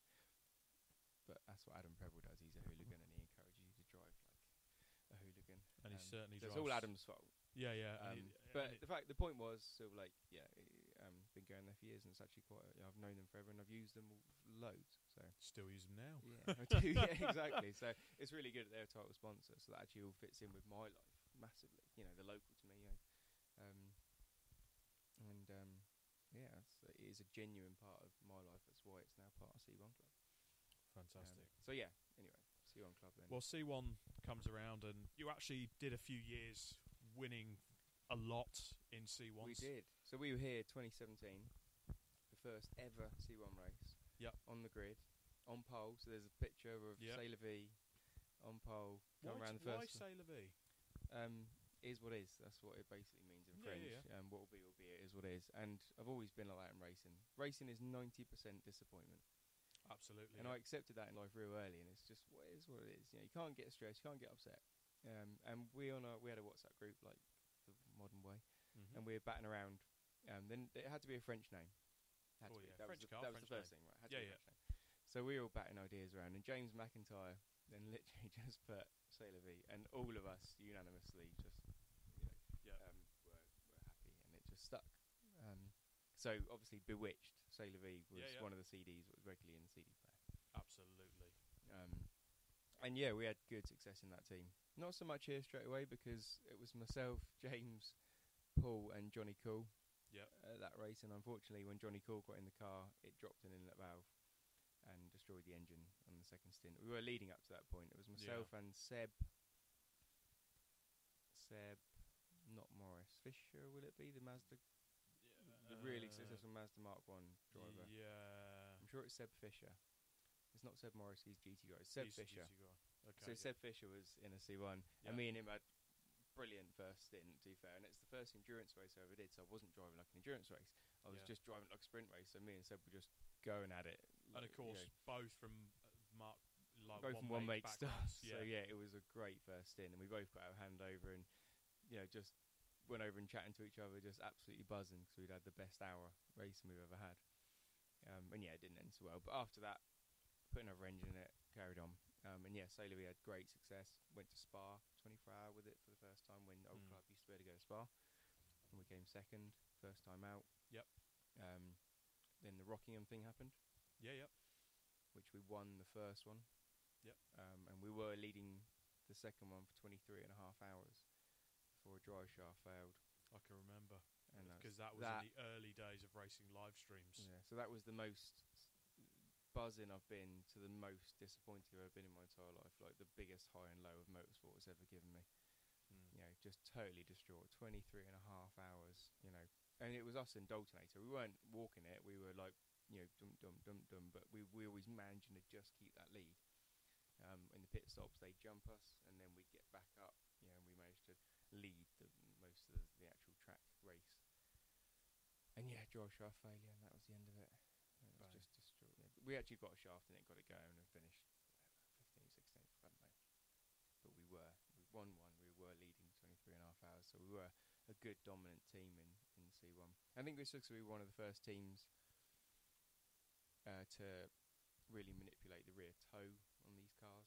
Yeah. You know, we uh, just sussed out very early on, you know, loads of rear toe, make it steer and just keep the throttle in.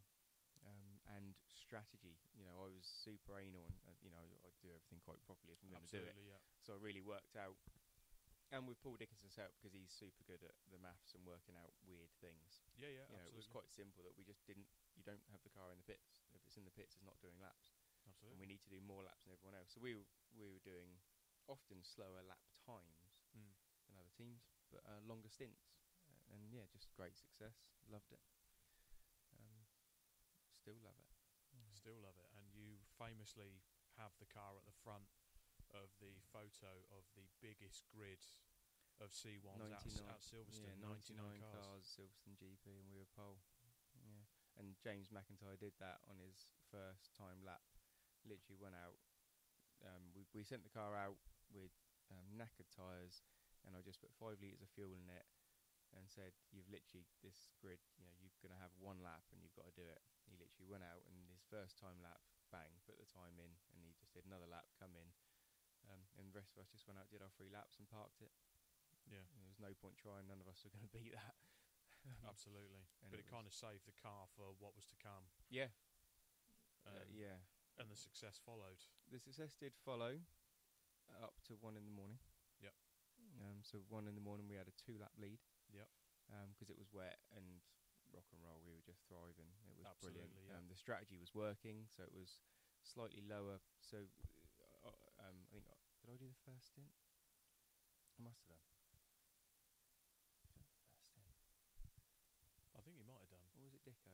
I can't remember. But the, the strategy idea worked, which was do not go fast. Mm-hmm.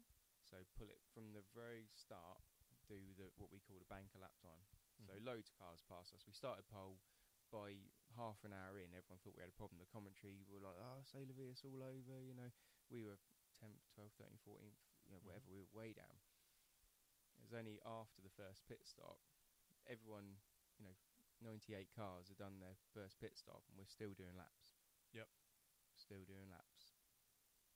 Still doing laps, and then we pit. And of course, what people then didn't realise is we'd already got those laps in the bag.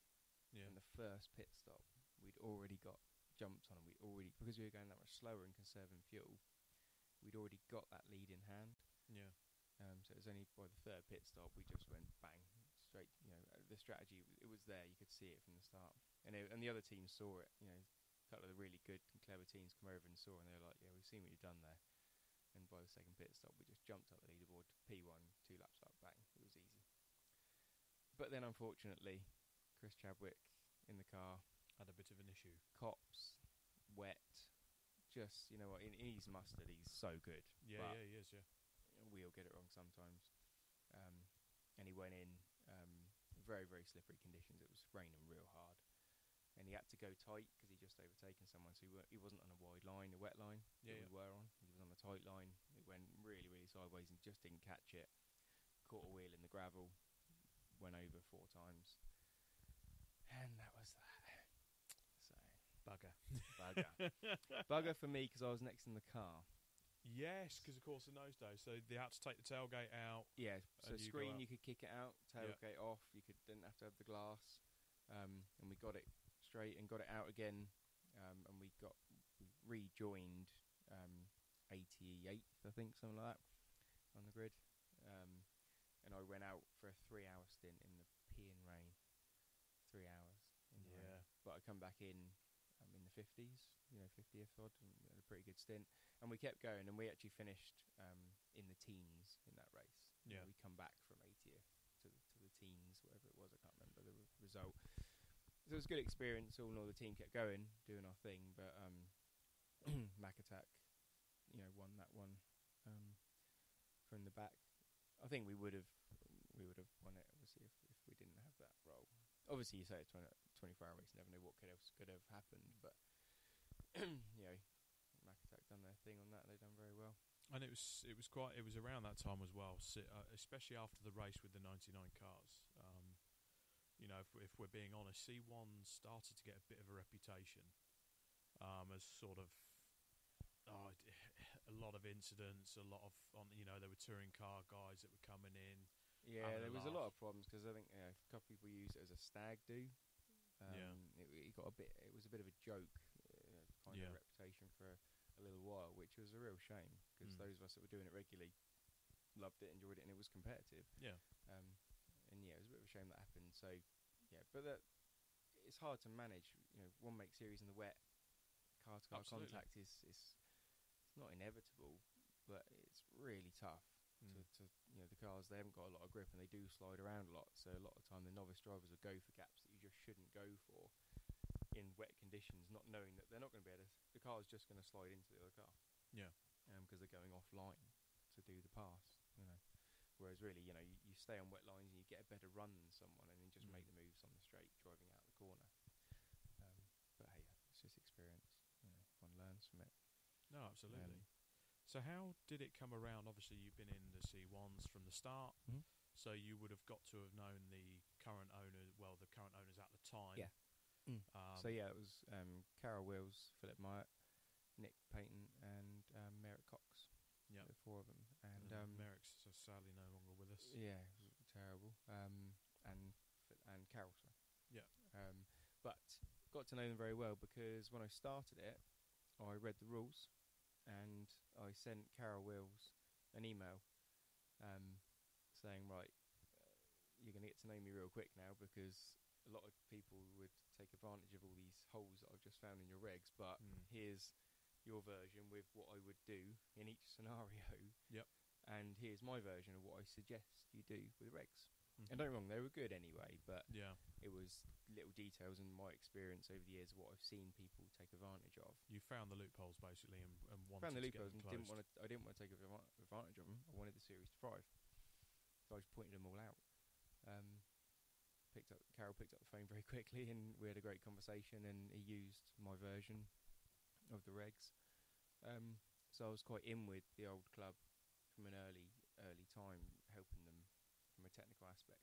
Mm-hmm. Um, you know, just just wanted it to be good, and I was hoping that they were very super intelligent anyway. Philip and Carol were great engineers, and they knew exactly what they were doing from two C V days. Yeah, yeah. So they pretty much knew every trick in the book anyway. Yeah, see, two C Vs. Yeah, back, so it yeah. comes back, yeah. Um, but I bought what I knew from all my years, you know, one mate club racing. And between all of us, we got, you know, a really good good set of rules, and um, I helped them out. It then came about that uh, Merrick passed away. Yep. And Nick, Philip and Carol had got to a point where they'd got it to a level they were happy with, and just basically just wanted their lives back, because it's, it's a bit of a monster yeah. to manage. So it went out to four or five people, I think, um, selected people within the club. Okay. That had the opportunity to bid for the business. Okay. Um, I was surprised when I got the call from Carol um, that I was one of those people. Because, yeah. Do you know who the others were? Um, Bark. Okay, what, to actually buy and take the series on? Yeah, well, yeah, yeah of course. At the time, it was on. It was on Bark. The Barks. Yeah. Um, I think uh, a couple of other internal teams. I won't mention names. Cause no, they no, might that's not fair want enough. It, but a couple of other internal teams in C one. Um, and who was the other one? I think B R S C C, M S V, and seven fifty. I think all the big clubs, I think, had a chance at it. Okay. I definitely know Bark did. Um, but anyway, they almost—it's almost like putting a contract out to tender, isn't it? Mm, that's all it was, you know. Mm. Um, and we all got the figures, and it, it was a very much a business thing at that point. You know, I, yeah. I didn't know really what I was looking at. I've just done run a motorsport business, you know, mm. little garage my whole life, you know. So, got solicitors involved and looked at it all, and um, spoke to the wife, um, discussed it, decided to go for it. Had to sell the Porsche. Yeah. So I was very lucky to get a genuine Porsche nine thirty, Guards Red nine thirty Turbo for fifteen grand a long time ago. Yeah. In bits. I mean, it was a roll. It was a not even a rolling shell. It was a shell on a spit with yep. a box of bits. Um, and I bought it, and I've been restoring it over the years. It was basically my wife's thirtieth birthday present. She was thirty-five, I think, or something. When I told her about it, she didn't know about it. Mm. And I said about C one Club and how much it would cost. I said, but I've got this asset that's supposed to be for you. Here's all the pictures, and this is what it is. If we sold this, we can buy this business, so it can, it can certainly go towards it anyway. Yeah, remortgage the house and all the rest of the stuff you have to do in life to buy a business. Um, and yeah, so I sold my Porsche that's in Australia now. Um, remortgaged the house, got a load of debt, and took the club on. Um, Carol, Carol personally really was hoping I would have it. Yeah, because he was he loved how passionate I was about it. I think from day one, the fact that you went to them with the rules and yeah. and pointed these things out, maybe they just realised. Yeah, yeah, and they saw the sort of person I was. So when we got P one in the first Rocky that we first Rocky twenty-four hour that we won, yeah, we qualified and we qualified P one. After qualifying, I got the car up in the air, all the wheels off, bonnet open, doors open, took all the pictures of it, put it out on social media. It's up in the air, bonnet's open. Anything you want to know, don't start talking amongst yourselves and say how bent the car is. Come and have a look. If you want to know the toe settings, I'll string line it in front of you and show you our toe settings. If you want to know the tyre pressure, I'll tell you our tyre pressure. I've got nothing to hide. Mm. And Carol was surprised, you know, but I was like, I don't, I've got nothing to hide. And what was really funny, there was only two teams that come up and asked us mm. what we were doing. Can't remember their name, but a team of real young guys, really sound. And um, both these teams, A, didn't believe what I was telling them, because mm-hmm. at the time I was one of the first people to run like fifty plus P S I in the tyres. Yep.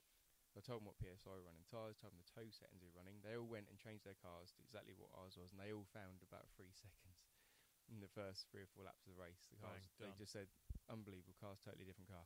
So it's like, yeah, this is, yeah, I've got nothing to hide, you know, and, I, and anyone, I'll tell anyone, I, I want a good race. I don't want to drive away with it. Yeah, I want a good race. I'm happy to tell people this information. Just got to ask. Yeah, absolutely. You know, um, so yeah. So Carol wanted me to own it. I think personally, yeah, we had a good relationship anyway. Um, but it, ultimately, it was a, a board decision. You know, board of old club took the bids, and the highest bid had to win it. Yep. Um.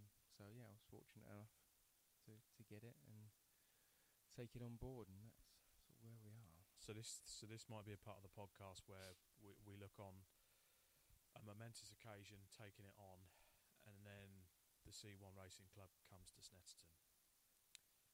And that was probably the most... Okay. Uh, and for you, obviously, I mean, you can tell us as much as you want to, obviously. It's it's it's a very delicate weekend. But yeah, I know what you're going to start talking yeah, about. Yeah, I mean, your, your first weekend with a club, and sadly, I mean, it's through no fault of your own. Yeah. Unfortunately, a driver loses their life. Yeah. Um, that was we lost Angie. That was a horrible day. And you know what? I was in tears, and I still, you know, I think it's, you know, I haven't spoken about that for a long time. I wasn't expecting you to bring that up. No, no, um, no. no it's cool. Um, but it shows. Me and Tom really struggled. You know, we we stayed here on the Sunday night when that happened, because um, I just said to Tom, I can't, I can't drive home, and he can. You know, we're yeah. it, it just you think you're fine, you know, and just sorry, you know, a bit like that. No, no, just no, these one hundred percent rushes of emotion, and you think. You know, I didn't even know her really well, you know, but it's just when something like that happens, it shocks you in such a way. And God, it was unfortunate, yeah. I mean, it, the, the press release has gone out. It's very well known what happened now. Um, uh, just a fluke uh, a fluke occurrence that could just... You couldn't repeat it if you tried, you know. Um, I mean, do you want me to go into it? Well, for, no, for, it's, for it's... what happened? Because there's I, a lot of rumours. I guess I should, because there's so many rumours. You know, the seat broke out. This, that, the, the cage is unsafe, the car's unsafe. No, you know, um, she braked quite heavily into turn one. There was a car right behind her. There was the tiniest little nudge, which sent the car sideways. And in her control corrections, her arms come through, and she's undone her belts. And that's yeah, what happened. That's you know, people can say whatever they want, but that and it's all black and white in the car in the reports. It's yeah, out yeah, there. one hundred percent. It went to court, obviously, and everything. It's a horrible situation, but that's what happened. And she then obviously made contact with the wall, and yeah, yeah. And, and, and I don't want to go into anything else. No, no, know, abso- but, um, absolutely fine. But f- from that your was the unfortunate thing. So what it has often brought, what the good thing that's come out of that is really brought to light where your where your buckle should be and shouldn't be. You know, absolutely. Get that buckle low, and if you've got the steering wheel on, that your arms there are should be no, near, you yeah, know, there should be nowhere get a different that steering wheel, you know. Get your seat in the right position, because she, she was a very short lady. She was sat very close to the steering wheel, and she was just too, yeah, yeah. too close to her to her belt buckle. You know, and it, it was literally a freak accident. You couldn't repeat it. Impossible, yeah. literally. Um, but the re- but I mean, the reason I brought it up wasn't to really go into it as such. It was just wow, what a start! Yeah, what a start. It was it was a start, and I can imagine. I mean, you welled up just now, and I'm not surprised. Yeah. I, I I was expecting that type because you're a very yeah. emotional character. Anyway, yeah, if Rob. you know, yeah, people that know me that. Um, yeah. And I, I, when the news obviously came out, I couldn't believe it, because obviously it was jubilation that, oh, Rob's taken over to C one Club. I said, yeah, that's going to be, you know, he's, they've they've got a good keeper there for it. Yeah. And then that happened on the first weekend, and you yeah, had to God. go through the emotions in the roller coaster. Yeah. And you know what was the worst thing about that was the press. The second that we left here on the Monday morning, yeah, I gave Tom, I put the phone down in the lorry. Phone started ringing. Must have been half past eight in the morning, and Tom picked it up, and it was someone from News of the World or Sun, one of the big papers, looking for the story, um, and it was horrible. And Motorsport News um, were chasing for a story as well. I'm sorry if that's a moot point, but I, I didn't appreciate it. I didn't want to talk about it. You yeah. know, it was a horrible situation, and I'm driving home from Snetterton, and they just wanted the story. And it was horrendous, and it was non-stop. It literally got to the point where me and Tom just, you know, three phones between us, the, the C one phone, um, my personal mobile, and Tom's mobile. They got all three of those numbers somehow. Yeah, and which we're, is, um, that's quite a scary thought in itself. And were on us hard. So we just turned the phones off and, and just, like, you know, Tom told one of them very much what he thought about him. Yep. And we just turned the phones off. And, and that, for the next week or two, I was getting emails and calls, and God, it was horrible. You yeah. know, it was it was horrible. Um, but the other thing, if if there's any, there's rarely any good that comes out of any situation like that. Yeah. But the bit that stood out to me was the fact that everyone rallied round. Yeah. The support. And, that, was and at this, I wasn't involved with the club at this time, but you could see it from distance. Mm. The support that came in was phenomenal. Yeah. It was good. Yeah. Um, we can't thank the club racing community enough for that. Um, I went to the funeral. which loads of people attended. There was a C one convoy. Um, yep. You know, and um, yeah, it was it, it was a lot of support there. Um, but yeah, definitely not something I ever want to go through again. No, no, absolutely. Know, um, and it was it was nice to finally put that behind us and, and move on and, and you know. Um, but she still yeah. races with a lot of people in the fact that, I mean, even in the, on this look, we're in yeah. Robin's race lorry now. Her stickers are on each side. Yeah, yeah. Um, so you always carry Angie with you. Yeah, exactly. Yeah, those that know her, you know, she was a big character. And Angie most definitely uh, was a character from all accounts. But yes. you you had that at SNET in your first year. You, you go on to the rest of the rounds, and uh, I think really that's when we started reconnecting again. Yeah.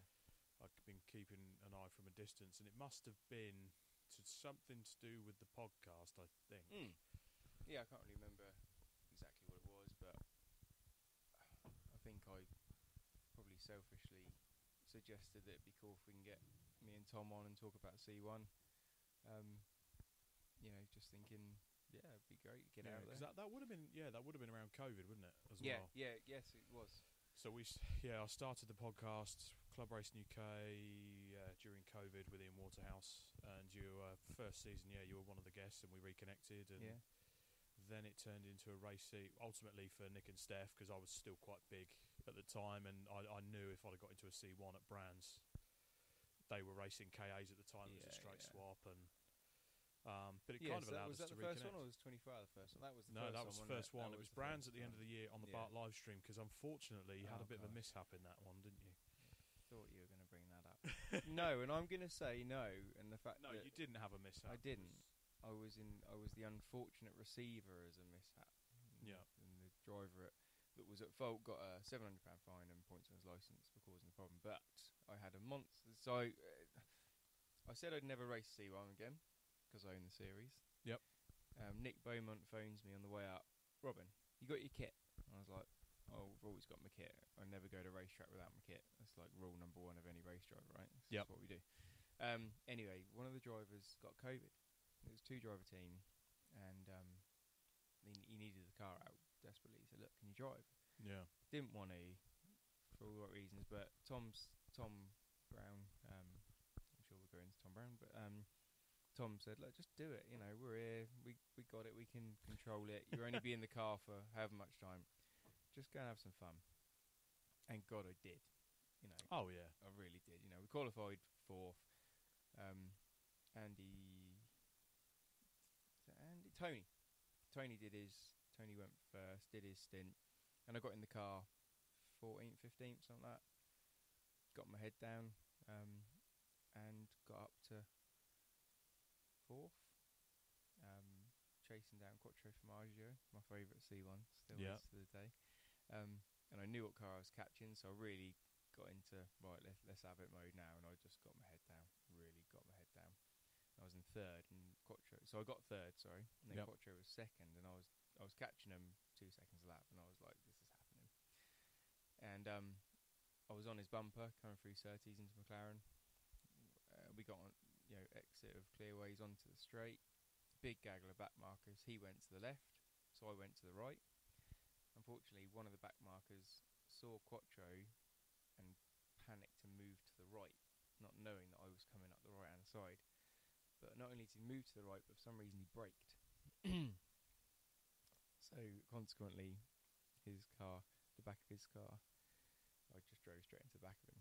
Mm. Um, I tried my best, and those that were on the pit wall saw my brake lights and saw how much I tried to react to that problem. Mm. But unfortunately, it was live stream, and from the front, it very much looked like I'd just driven into the back of him and forced him into the other gaggle of cars and caused a bit of a crash. Um, a horrible situation to be in. wasn't Absolutely. My, wasn't my fault at all. Um, but that was that all came out in the wash, and it was fine. Although social media was a complete arse about that. Well, that's that's it the went, one thing that social media is the worst thing for. It went viral real quick, and loads of people started throwing their opinions around, and I got ten or fifteen real horrible messages. Really? What do you think you're doing? How you can't own the series and just smash people off the road like that. You should be ashamed of yourself. Yada, yada, yada. Like, all of it. Like, just from all angles. It was horrible. Never had, like, hate mail when I was you know, you should hang up your helmet, you should, you know, get out of the club, what do you think you're doing, like, all sorts of stuff. And anyway, it'll come out that, you know, I was totally innocent, and mm. you know, that all the facts were the facts. It was, it was, you know, not, you couldn't argue the facts. Um, so yeah, but up to that point, I had a, a very, very good, good meeting at Brands. Obviously, Nick and Steph were, were racing, and I was racing in that one. Yeah, um, um, I think they finished tenth in that yeah, one. Yeah, they did yeah, really well. Go Steph actually got fastest lap. He did, yeah. He did. Um, a really cool picture of that. That, that car hitting the deck with the sparks. With the sparks. That's, that, that's quite cool. That's a cool picture. And then the next year rolls over. Um, so twenty twenty-two, right? Yeah. Because twenty twenty-one was my first year, so to speak. Yeah, it's twenty twenty-two. twenty twenty-two. We go to the pub. We do. For a meeting. We do. Well, for some dinner. Yeah, a bit of dinner and a meeting. And, um, yeah, that's, I guess, when things changed for you. Well, it did. I mean, Nick and Steph got, uh, ultimately, they, they went driving. Um, so I think that it was a chat that we had. I said, well, right, well, if they're doing the driving bit, I want to do the broadcast. Yeah. And, yeah, it kind of changed for me a bit, didn't it? Yeah, you definitely got more out of it long run.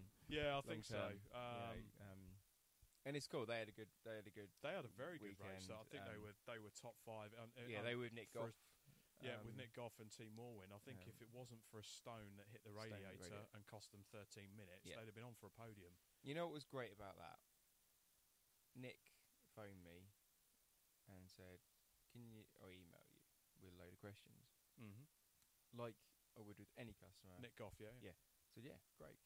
And it was proper good, intelligent questions. And he just basically asked me the exact ins and outs of how do we do this? Yep. Give me the way that we can make this work. And I just gave him a plan. And they stuck to that plan perfectly. Absolutely perfectly. And they they didn't do anything spectacular, but they no. just kept going round, and they were P five. It, it was it was on. They were just, it was going to do it. They were probably going to get better than that. And then so the... the the luck here, and they got a, they had to change a radiator, and that was that. But um, they were doing so well; it was brilliant to see.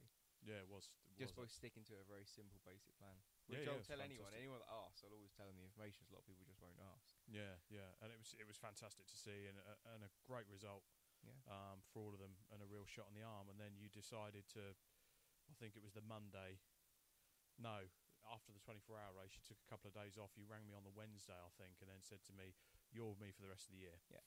So that was my priority, you know. I, the twenty-four hour was the first go at getting you doing something like that. Because um, from the podcast, you're just such a natural at it. And I thought, you know, we both love Aussie touring cars. Yeah. And to bring that other element to an endurance race was really important to me. Because um, it's a bit boring just watching it live stream, watching the cars go round and round and round. But yeah. when you suddenly add pit stop antics into that mm. and silly things and... Yeah, yeah. Um, fun stuff that club racing is. Yep. That's when it becomes a proper good thing. It becomes a bit more of a T V show as well, and the guys at home can relate to it a lot more. Yeah, yeah, absolutely. We have a lot more fun. Yeah. It's really important. Absolutely, yeah. Um, and yeah, you know, it's worked out really well with B R C C as well. Paul, you know. Well, that's so so so going on to that. So effect. So between twenty twenty-one and twenty twenty-two, you decide. Probably quite naturally, and you you know, in your own oh, words, course, I mean, yeah. you could explain to it. So it was under Bark before. C one was, yeah, was created yeah. under Bark, uh, the British Automobile yeah. Racing Club, and you decide to move away from Bark and go to the B R S C C. So how did that come about, and what, what was your thoughts behind it? Real simple. Um, I took it over. Yeah. Ran with Bark because it was with Bark. The contracts were all there. Yeah, yeah. It was just a natural thing. Carol and Philip, Philip specifically, you know, particularly, had really good working relationships with Bark. Um, my whole world was built, not a whole world, but my racing stuff. You know, me and Paul had done loads together through the Compact Cup work we'd done together, through three thirty Challenge, and loads of other little side projects me and Paul had done. So you imagine taking on a business and then knowing that one of your best mates is running a company that does that. Yeah. Why would you not put the trust in your close friends? You know, I always like to work in small business with close friends, with reputa- with, with suggestions and reputations, and yeah. and um, it was just so simple for me. He he was very high in B R S C C at the time. We had yep. a conversation, And he said, look, you know, I, I said, what would be the situation if we were to come to B R C C? Okay. And um, he was like, well, you know, of course, we'll, we'll put a package together, and if you want to do it, great. Um, he didn't come, he didn't suggest it or anything, you know, he definitely didn't want to do that. Um, so you so you went to Paul to ask the question? And it was just a chat we were having, just a pub-type chat like we had, you know, it was like, well, okay, what would, you know, happen if I was to run with you guys? And he explained what they could offer differently, you know, how things would be a little bit different. There was nothing overly wrong with the way we, you know, we're doing it with Bark. It's just tiny bits. Um, and I'd run, I've raced with Bark, I'd raced at B R S C C, and for me, B R S C C just felt a bit more natural, a bit, a bit of an easier, pad, you know, paddock management and a few other little odds and sods. Um, just felt a better fit for you. Yeah, exactly. And um, maybe a bit more professional. It doesn't, maybe that's not fair because Bark didn't do a bad job. I couldn't, you know, say a bad word about him. It's just, I think the fact that it was Paul McCurlin running the show, Greg Graham, who I'd known for years and years and years since he yeah. thirty years in thirty, thirty yeah, because of course he used to do. Um, well, well, he was doing the Marang he was doing Marangoni tires when the yeah, thirties yeah. of the Marangoni tire series. So I knew Greg from then. Um, so Greg was working for them. So two people I knew very very well, um, and lots of others. You know, I knew Luke, and it just all it just gelled together. It just fit so easy, and it was super easy. So yeah, we went over to B R C C. Um, and I think it's working really well. You know, it is. I mean, it's so it's effectively been your third year fully of running the series. Yeah. What would you say has been? Obviously, the, the there's a lot of everyone kind of thinks our race series. They just get the entries in and turn up on a weekend, and it all happens. I mean, I've seen it. The, you look beyond the scenes with the B R S C C. I mean, Charlotte and Luke and Paul and Graham, uh, Greg Graham, and everyone. You see them working fastidiously mm. beyond the there's scenes. The reason why it's people's full time job. Absolutely, and they, they they do a fantastic job. And I'm not just doing it because I'm working on the live stream. Genuinely, you see the the hard work that they put into it just to, for people to go racing, mm. um, and for yourself as well. What's what's kind of been? I mean, we spoke a bit about what with Angie is your lowest point, but yeah, apart yeah. from that, you know, it's it's obviously a very stressful thing just just getting cars to the grid, and especially this year with the cost of living crisis and, yeah. and everything that's bit. Yeah, it's tough. There's there's a lot there's a lot of highs, but there's also a few lows and a few worries in there too, right? Yeah, there is. Obviously, I mean, every business got financial worries, um, no questionable doubt. I mean, this year is particularly awkward because we, we put on eight rounds rather than seven rounds because we did a survey and most people wanted more rounds, so we responded to that. The survey people wanted longer races, so we responded to that. It just so coincides that it's quite simple maths. You have a longer race, it's going to cost more money. Yeah, because circuits rent the circuits per minute, cost per minute. It's quite simple, mm. so it costs more money. You have to charge more money, so it has got a bit more expensive this year because that's what they asked for. So we responded, yeah. but in the year that we've done that, the cost of living crisis hit.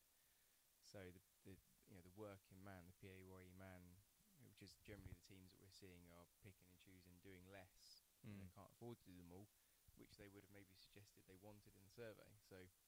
You know, we're, me and Vicky are working really hard behind the scenes at the moment, and it's hard trying to, you know, pick at data and look at charts and graphs and try and see what's the best place to save money for the customer. Well, you know, you don't want to under-deliver a product. You know, they've got mm. used to a good high standard of product, so it's hard to keep delivering a good product, but ultimately without losing loads and loads of money in the process. Absolutely, you know? yeah. So, um... yeah, we we started planning next year, and we're going to do our absolute best to, to make it a cheaper year, um, but still deliver a, you know, a great product for the customers. Um, and the long highs and lows. Yeah, I um, mean your high points. Let's let's let's go to the high points as well. I mean highs. I mean, God, just I think finishing, getting to the end of the twenty-four hour stuff, even just from a management perspective and running it, yeah. is great. I mean, you. you I say annoyingly, but you know, people caught me at the end of the twenty twenty-two twenty-four hour. You know, I, yeah, you, you got very emotional. I did. I, I I got me a bit. You know, I welled up, and everyone on the pit wall turned around and started clapping at me, which didn't help. you know, um, but it's great. It's such a an um, an enormous task to yeah. organise and run and manage that many teams, that many people um, for twenty-four hours. Yeah, and keep everyone happy and, and just you know, we try so hard. need, and and it's so hard because you know there's inevitable penalties that happen and things at uh, three, four, five in the morning when people are tired, and it absolutely gets, it goes down badly. But ultimately, well, there's know. also the post-race penalties that happen oh. as the twenty-four hour race finishes. Yeah, God, right, you know, so it's all difficult stuff to deal with. You know, you have to be the bad guy sometimes, which people don't yeah. like. But I'm so passionate about it being fair and the rules yeah. being abided to, um, and I'm real, real. stickler for the rules. A lot of people don't like that about me. A lot of people find me a little bit harsh when they first meet me. I do try not to do that. You know, I'm trying to work on my people skills. But it's, but it's for the right reasons. You know, straight down the middle. You say I, it how I it is. am. Yeah, I am what I am. I'm, I'm very much you see. You get what you see. But a rule's a rule, whether it be a sticker being in the right place, or running the right suspension spring or engine component. You know, the rules are there. Abide by them. Read them, and don't just go straight to engine. No, you know, know your procedural rules. Know where your stickers are meant to be. Know where the sponsors are meant to be. They put a lot of money into this. Mm. You know, um, make sure everything's right. You know, and some t people see that some of the things I say, oh, that's petty. Yeah, doesn't matter. But that's your opinion. But that's fine. Go and race a modified series. But it's a one-make series, and the rules are the rules. If you want to do it, please do that. You know, um, I want it right, and I do. We talked a bit earlier about future-proofing. Mm. Um, so, I mean, we sit here now, midway through twenty twenty-three. The world is changing constantly, especially, yeah, for sure. um, you know, there is a climate crisis at the moment, which I think is coming a bit more focusing. Um, cost of living, parts getting a bit more difficult, and in the future, potentially, the C ones may hit that point. So what can you see potentially happening in the next few years to sustain everything? Um, we're doing... everything we can. I'm, I'm looking at potentially just giving the customers more options. So there's still a talk. We can still look at introducing the five-door car, which they use in Europe. So okay, now yeah. we have to insist on a three-door car. Okay. The five-door car is the same wheelbase, same everything. It's got five doors. So and same roll cage. So okay. we're looking at potentially introducing them. It just opens up another load more potential cars to buy as donor cars. Um, So that's something that we're... But it's when the customer wants it. At the moment, there's no need for it because there's still donor cars available really, really cheap. Okay. Um, but that's definitely something that I'm not, you know, going to say is not going to happen because I don't see a problem with it. As long as they weigh the same, they're going to handle the same sort of five doors, so what? Yeah. A lot of teams are actually quite for it because it means if you have a rear quarter hit, you can just put a new door on it. Yeah. Um, So in a way, it make it easier to keep them looking nice, which I'm really strict about as well. Absolutely. Um, the other thing is the new model C one. So yeah, so I'm I was not naive ask you about that. Yeah, I'm not naive enough to think that you can just stick with what you've got and yeah. never modify it. You know, in my opinion, two C V have done that a little bit. Uh, well, tailing off because you don't make two C Vs anymore. Hence, well, why C ones well come along. Yeah, well, two C Vs effectively it's, it's turned into an engineering exercise. Yeah, exactly. Keeping them going. Yeah, because yeah. you know, effectively, it's become more expensive to run them because ultimately, um, you've got to re-engineer everything, or you've got to get stuff custom made. That's yeah, no exactly. good. Cost effective. Yeah. So we're looking at, um, yeah, we're potentially looking at the new model. It's loads of complications because they only did the one I could potentially use for um, twenty fourteen to eighteen. After that, it went to a twin variable cam timing engine and lots of other things. Okay. But fourteen to eighteen, it was still a single ca variable cam timing, three-cylinder, one-litre engine. Ultimately the same, just slightly different. And I'm talking tiny differences, aluminium sump rather than steel sump and just some tiny bits. But power-wise, they're basically the same. I've had one on a rolling road, and we know we're ballpark the same. The springs we use fit, the suspension we use fits, the wishbones fit, the drive shafts fit. We've been through all that. Ultimately, it's going to work as a as a product. Okay. It's, it's just kind of how and when we introduce that, or even suggest of introducing it. It's not something I want to do because I never want to make the guys with these cars feel that they're inferior. No. You know, but in the same hand, you got to keep things relevant and modern. And there's a lot of teams, there's a lot in racing that people want a posh-looking car, and the newer ones do look more modern and all the rest of it. Yeah. Um, so there is going to be a stage where I'm going to build one. Me and Tom, anyway. You know, we've agreed to buy one and build one. Um, Would you almost have it as a C one press car, almost, yeah, or something? Yeah, we're just going to have it, build it, and um, we've got the invitation class, which is written into the rules now anyway. Oh, okay. For the, for the twenty-four hour, that's now a thing that's in the rules, and that'll apply for the the shorter races as well on a on a, um, a bulletin. You know, if we're going to have the car out, it'll just be out there in its own class, essentially. Yeah. Um, but you could almost ha have a car like that and maybe get some uh, different drivers in there as yeah, well. Yeah, so what I intend to do is put it with different teams. So yeah. the teams can also get a chance of using... So it's not just a case of, you know, me and Tom going out in it, I wouldn't go out in it. But, you know, if I was to put it with David and, yeah, yeah, you know, Andy Mollison, they'd, they'd probably go and win in the thing. But then I could put it would. with... Emax. Trojan, Emax, they go and win at B B C, Trojan win. But the yeah. point is, if I then put it with a you know one of the regular midfield teams or one of the teams that doesn't maybe take it so seriously, it just turn out fun. It'll also show them all how, if it's different at all, how it's different and how it mm. can be competitive in the right hands, mm-hmm. and how it's just going to be the same as these. Yeah. In the right hands are going to be competitive. In the wrong hands, it's just going to go around and finish the race. Yeah. Um. Not wrong hands. It's not fair, but you know, people that just want to have fun. Yeah. Yeah. Absolutely. Um, So yeah, we're not. You know, want to keep on that.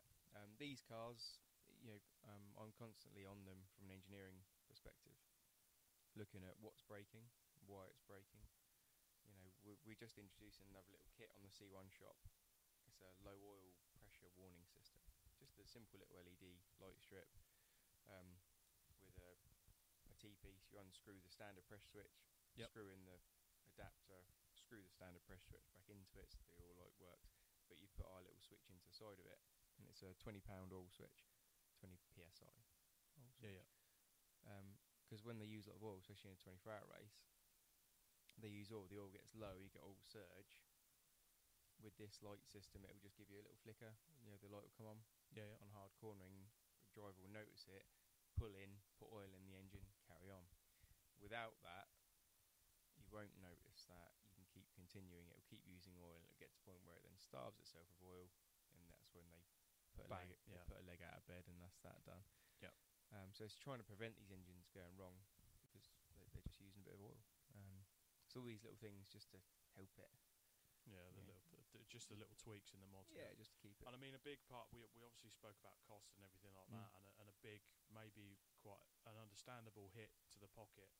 Um, You've you've kind of had to follow suit that other series have had to with the introduction of alloy wheels. Yeah.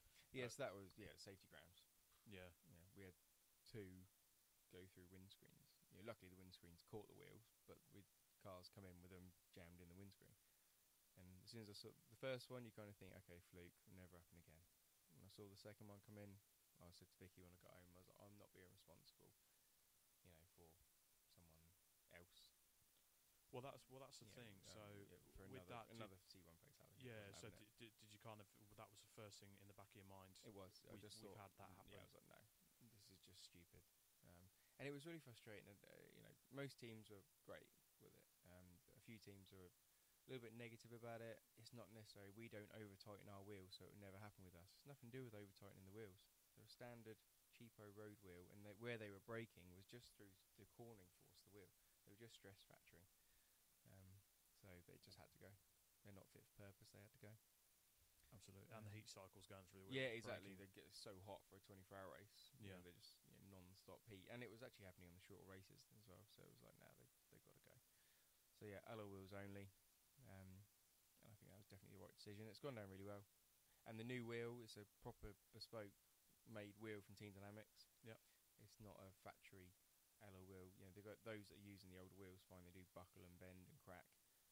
The new wheels are a proper motorsport wheel. They're designed for purpose and they work, and they don't buckle and fracture and crack and things, so it's much safer. Especially, you know, the circuits with the big sausage curve. Remember our conversation yeah, at yeah, Donington? Yeah. You know, people there that are hitting those with our wheels, they might bend a little bit because anything's going to, but those with the older wheel, they're hitting them when they're splitting open like a road wheel would, so yeah, they're working well. Nice. But again, didn't want to do it. It was an awkward decision to make to have yeah. to introduce, tell people you've got to go and spend this money. But unfortunately, yeah, we didn't do it as a profit exercise. You know, the club had to invest over fifty thousand pounds. And again, I guess uh, with, with anything like that, it's always a difficult, difficult balance. Like you say, in the back of your mind, you've you've got to tell your customers to spend more money and maybe it upset them, but you have got their best interests at heart ultimately, yeah, sure. because you don't want them to leave your series. You want them to stay. Yeah. Yeah, uh, and, and go. When you keep seeing you. cars come in with three wheels, it's not confidence inspiring. So No, no, absolutely. So you have to you, you had to make the call on that. Yeah, and race receiver was a similar decision. Yeah, we wanted Clark to car communication because we were so many novices. Is you know was the problem, and at night, twenty-four hour was the biggest issue. You know, safety car, they just don't know what to do. They haven't read the rules properly to understand them and digested the rules. So we, you know, people were just doing twenty miles an hour going around Silverstone G P, and the safety car was the other side of the circuit. They don't understand that they have to catch that car, because the whole point of a safety car is a very small, compacted grid, so that you've got ninety percent of the circuit empty for the marshals to be safe doing their job. Yeah, that's the point of it. That's why you want a tight safety car grid, and it's, it's not enough understanding of that. But with race receiver that we've introduced, the clerk can call the car number and say, hurry up, now you are going to get a penalty if you keep going this slow, catch up to the train, you know. Um, so that's worked really well, so we're happy with that decision as well. Fantastic. That's good. Tom Brown. Tom Brown, what a lad. Total mad how that worked out, right? Yeah. Like, he's just been a buddy of mine through Paul Dickinson for years and years and years. He helped with Sailor V. So he yeah. was our wheel guy. He was one of our wheel guys for Sailor V. We had actually had four wheel guys for Sailor V, but he was one of our wheel guys. Always the fastest one, if you ask him. He loves that fact. Um, took on C one, and he just, he loves social media stuff. He's you know, he's always on the phone and doing stuff on Instagram, and I'm rubbish at all that. I yeah. really am terrible with it. So I sort of said, cool, can you do a couple of posts for me? And he started doing some bits and bobs. And before you know it, he just, just took a hold of that whole world. You know, Facebook, Instagram, anything to do with it. He just took a hold of all of it and just took over C one from that perspective. And started coming to the meetings, and um, he hasn't missed one. In fact, this weekend's the first one he's missed since twenty twenty-one, first round. That's just because his doggo's poorly. Yeah, little Ralphie doggo is doing good now. So he's home all. now. Yeah, he's home. He's cool. So yeah, he's a good dog. That's all good. Um, but yeah, he hasn't missed a meeting, and he's really been known as my right hand man. You know, people. Absolutely. He's a he's a proper social butterfly. People love him. Yeah. Um, really likeable guy, and God, he's brilliant. What I love about Tom is he's such a people person. So mm. I'm busy working the pit stops and doing my thing, and I'm when the race starts, I'm so into what I'm doing. If a car has a problem on the track, obviously I need to know, and they're safe. That's my, okay, the driver's fine. Well, Tom goes straight to the med centre. Before we know it, he's gone. He's just gone. He, he just drops whatever he's doing, and he's at the med centre. You know, um, are you actually all right? You've said, you know, they said you're all right over the radio, but are you? Do you need anything? Can we get anyone for you? Mm. You know, what can C one Club do to help you? You know, do you need anything? Absolutely. And um, to be fair, that's sometimes what a driver needs. Actually, you know, this club actually give a damn. Yeah, yeah.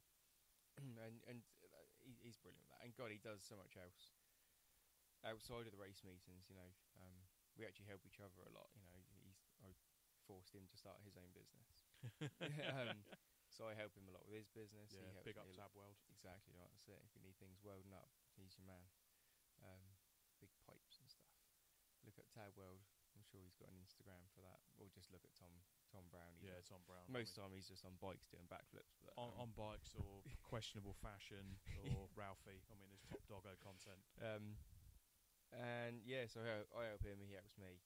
We we just get on, you know, really well. And yeah, he's an asset to the club. He really is. He really is. And mm. Vicky.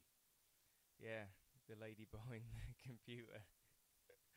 No one's ever seen her, although she's coming to Brands Hatch. Good. She's bringing the kids. Good. Um, my kids have never been to a racetrack, um, by my choice, um, but they've never been to a racetrack. Okay. So, um, yeah, she's going to bring them up for the for the day and see what it's all about. My boy's absolutely car mad, so I've been trying to keep him away from it as long oh as possible. Dear. It's going to cost me loads of money, I'm sure. It is going to cost you lots and lots of money, Rob. You know that. The good thing is, it's actually not though, because I'm just I'm so friendly with the C one team. That I was gonna, as soon as he's old enough, long time away, I'm hoping the C one's still thriving by then. I'm just going to say to the teams, right, here you go, here's my boy, just put him in the car and go and do his thing. Um, but yeah, so there. So Vicky's coming to Brands, so people are going to meet her. But yeah, so she works for C one Club uh, full time now, um, because it got so much for me to manage. Because I'm still doing RAW Motorsport stuff. You mentioned White Parish Garage. Yeah. My, you know, my other business is a regular garage, day-to-day service and maintenance. Yeah. Of regular, boring, horrible road cars. Um, and within doing that and RAW. And all this behind behind the scenes of C one, making it meeting happen, it's just an unbelievable amount of admin.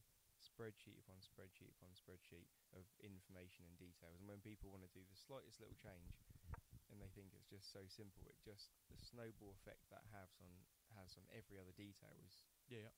such a pain in the butt. Um, so she's taken on a, a load of that responsibility now. Working with your wife. It's an interesting new challenge, though, in itself. But it's cool, you know. We, we we definitely found a way to work together now, though. So it was difficult at first, but we've we've got through that and we're good. Dream team. Yeah, definitely.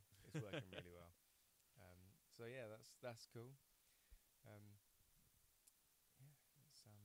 Long live C one Club, eh? Yeah, exactly. Yeah, I I love it. I I do, and even on the other side of the fence, yes, I miss racing it. I do, because I love racing these things so much. I still get a buzz at running the event and seeing these cars doing what they're doing. I really do. And especially it's hard because, like anything, you hate not to have favourites. And I don't, but me and you got the same opinion. It's li- I have, it's I li- have that problem as well. Li- it's, it's Little Blue, isn't it? And there's something about that car. There is. I mean, well, to be um, fair, so, uh, well, you say Little Blue...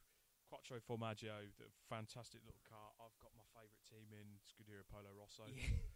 um, but you know what? It's all because they're original, right? Yeah. So they're twenty seventeen guys. You know, for me, they know me from Sailor V.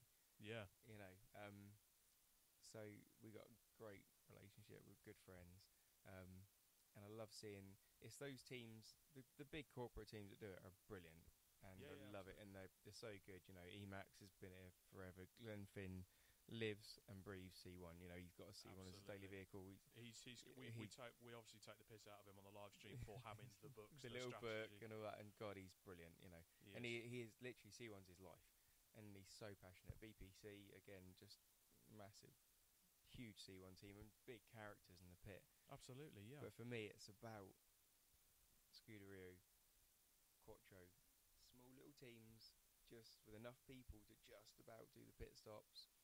You know, Scuderia Polo Rosso, it's always about the girls. You know, they just bring their their partners along and expect these two girls to work out strategy, do the fueling, change the tyres, do the cars. But they and they were doing that at the twenty-four hours. That was heartbreak. We both had to. What the the weird thing was, yeah. and, and the quite sweet thing. I'm quite an emotional guy as well. Yeah, I yeah. mean, Sam Pierce, friend of uh, the podcast, calls me, gave me the nickname the Emotional Viking because of the beard, the long hair, and the fact that I get proper emotional at times, with yeah. especially with racing, and. The fact that we both had to walk away virtually in tears when they had to retire. That third engine. The third engine and the Don't. fact that they retired from the twenty-four hour Don't. race. That that almost broke me. Yeah. Um, having to deliver that news on the live stream as yeah, well. that sucked. That and cool. it's, it's club racing, but that's how sucked in you get to yeah, it. It is. That's why I love little teams like that. You know, those guys and, you know, Quattro, a small team, and they're there, they're punching, they just, they, they're so fast. You know, and they got... When it all goes, but then they, they just use that, that, that they lose that little bit of luck. Yeah, and you think that's not fair. They just need that little bit. And of the, luck. But that's the thing about yeah. racing. Fifty percent of it is luck. With with C one, God, you know, you you can get you can be doing great, have a tiny bit of bad luck on the safety car, and it's all over. It's not all over, but you, you lost that then chance of winning because it's so close at the front. Yeah. You know, these races, minimum of three hours, and all the time we got f- at least five cars racing for the finish line. Absolutely. After three hours, and you think, God, some series don't do that after fifteen minutes. Well, yeah, exactly. You know, I mean, there are yeah. there, there are some races where after fifteen minutes you've got a leader that's cleared off into yeah. the distance, and it's. it's we look at the twenty-four hour every year. It's become it's an actual door ding dong race to the well, finish I mean, line. Well, I mean, the the twenty-four hours this year, obviously, we we mentioned it briefly earlier. For sure. It did end. I mean, I, I can remember. Obviously, the podium started, and by the time I got upstairs, the result had changed. Yeah, exactly. Yeah. Um, and there was a bit, I mean, the live stream didn't tell the, the, the whole story, unfortunately. There was a bit going on behind the scenes with it being deliberated. Mm. But Emacs, Glenfinn was one of the first to say, well done, Trojan. For sure. It was um, the right decision. And, and, that, and, and Glenn that, was brilliant about that. Um, and and, and uh, I think the whole the, the whole paddock understood and, uh, and Emacs understood, and they came yeah. back at the next round and they're still here. And it's yeah, exactly. a fantastic yeah, team that's come together. And yeah. Um, It's a shame that happened, you know, it really is. But, but it's, it's also a testament to how competitive the series is when it came down to that on the last three minutes yeah. of a twenty-four hour race. It's mad, isn't it? It's so good, though. I love that. That yeah. pressure after twenty-four hours is amazing, especially if the drivers can still do it. Absolutely. You know, those, both of those teams, I didn't think it was the right strategy, but they were both doing, and I've never done that strategy, they were both doing qualifying lap times for twenty-four hours. They were. And just hats off to them for that. It doesn't, people don't. People are going to think, ah, oh, it's easier, only driving a shopping car. It's not easy it's to get mentally. that pace out of them. It's easier to do three minutes around Silverstone G P in one of these cars, I think. Yeah. You can just do it. If you get in a rhythm, you get in a flow. But to do the two fifty-eights, which again doesn't sound fast, I understand, but to do that time... It's the little one percent at every corner. Those extra two seconds, but maintaining that, God, it's difficult. It's the concentration, the the mental side of it as well. Yeah. And fatigue plays a big part. Yeah. And it, all these all these little bits, these little, little extra tenths of, of yeah. performance, mm. and the extra one percenters really add up. Yeah. And, and the fact there's so many teams at the top, I mean... Even this year, you've said that the quality and the standard of cars has come up. There's almost a new professionalism that's creeped into yeah, it is. Um, I into the series. And that's great. That helps everyone. You know, no one wants to repair their car. And because the car standard's coming up and up, people are now giving that racing room, hmm. that bit of respect, bit of racing room. And, you know, I'm really hot on the damage. You know, if I see a car two meetings a row have the same damage, I'll say to them, right, look, with respect, come on. Take it to a body shop. Get it fixed. If you can afford, you know, sixteen hundred quid race entry, you can afford a couple hundred quid repair on the car. Mm. You know, get it, get it looking nice again. And yeah. if, the, if you're driving a nice car, you got the pride of a nice car. You look at the Silverlake cars. You know, twenty-one, they weren't great. You know, they'd have a little dent, a bit of tape, and maybe just go with it. This year, those cars are like brand new every time out. I think that's the Greg Rose effect. Yeah, it's the Greg Rose effect, but that's how it should be, right? And you've also got that with, um, uh, well, a lot of other teams are like that. You know, yeah. if Little Blue gets a mark, it's repaired every time. Um, uh, Team Brit, every time Matt Park's rolled that car out, it's brand new. It's immaculate, know? yeah. Um, and that's how it should be, and it's it's lovely to see it like that. And you know, it's people taking pride in their cars, um, which I love. That's it's good. Good side of club racing makes for good racing as well. People give each other the room. Absolutely. Well, thank you for chatting to us on the uh, Driving Talk podcast. It's yeah, been a been very, cool. it's been a very long chat, and I'm looking forward to getting this out on the socials. Yeah, definitely. Hope it's not um, too boring for people. But, um, no, no, it's it's, it's and leading on. Fun. You know, as I've said, any any questions about anything I've done, B M Ws, um, C one stuff, anything. You know, I'm open book. I've got, I've got nothing to hide, and I'll tell anyone anything. So absolutely. I want good racing, you know. So, uh, yeah, don't forget to look up C one Racing Club and uh, yeah. Robin Welch. Robin, thanks for joining us on no, the pod. That's cool, man. See you later. Thanks.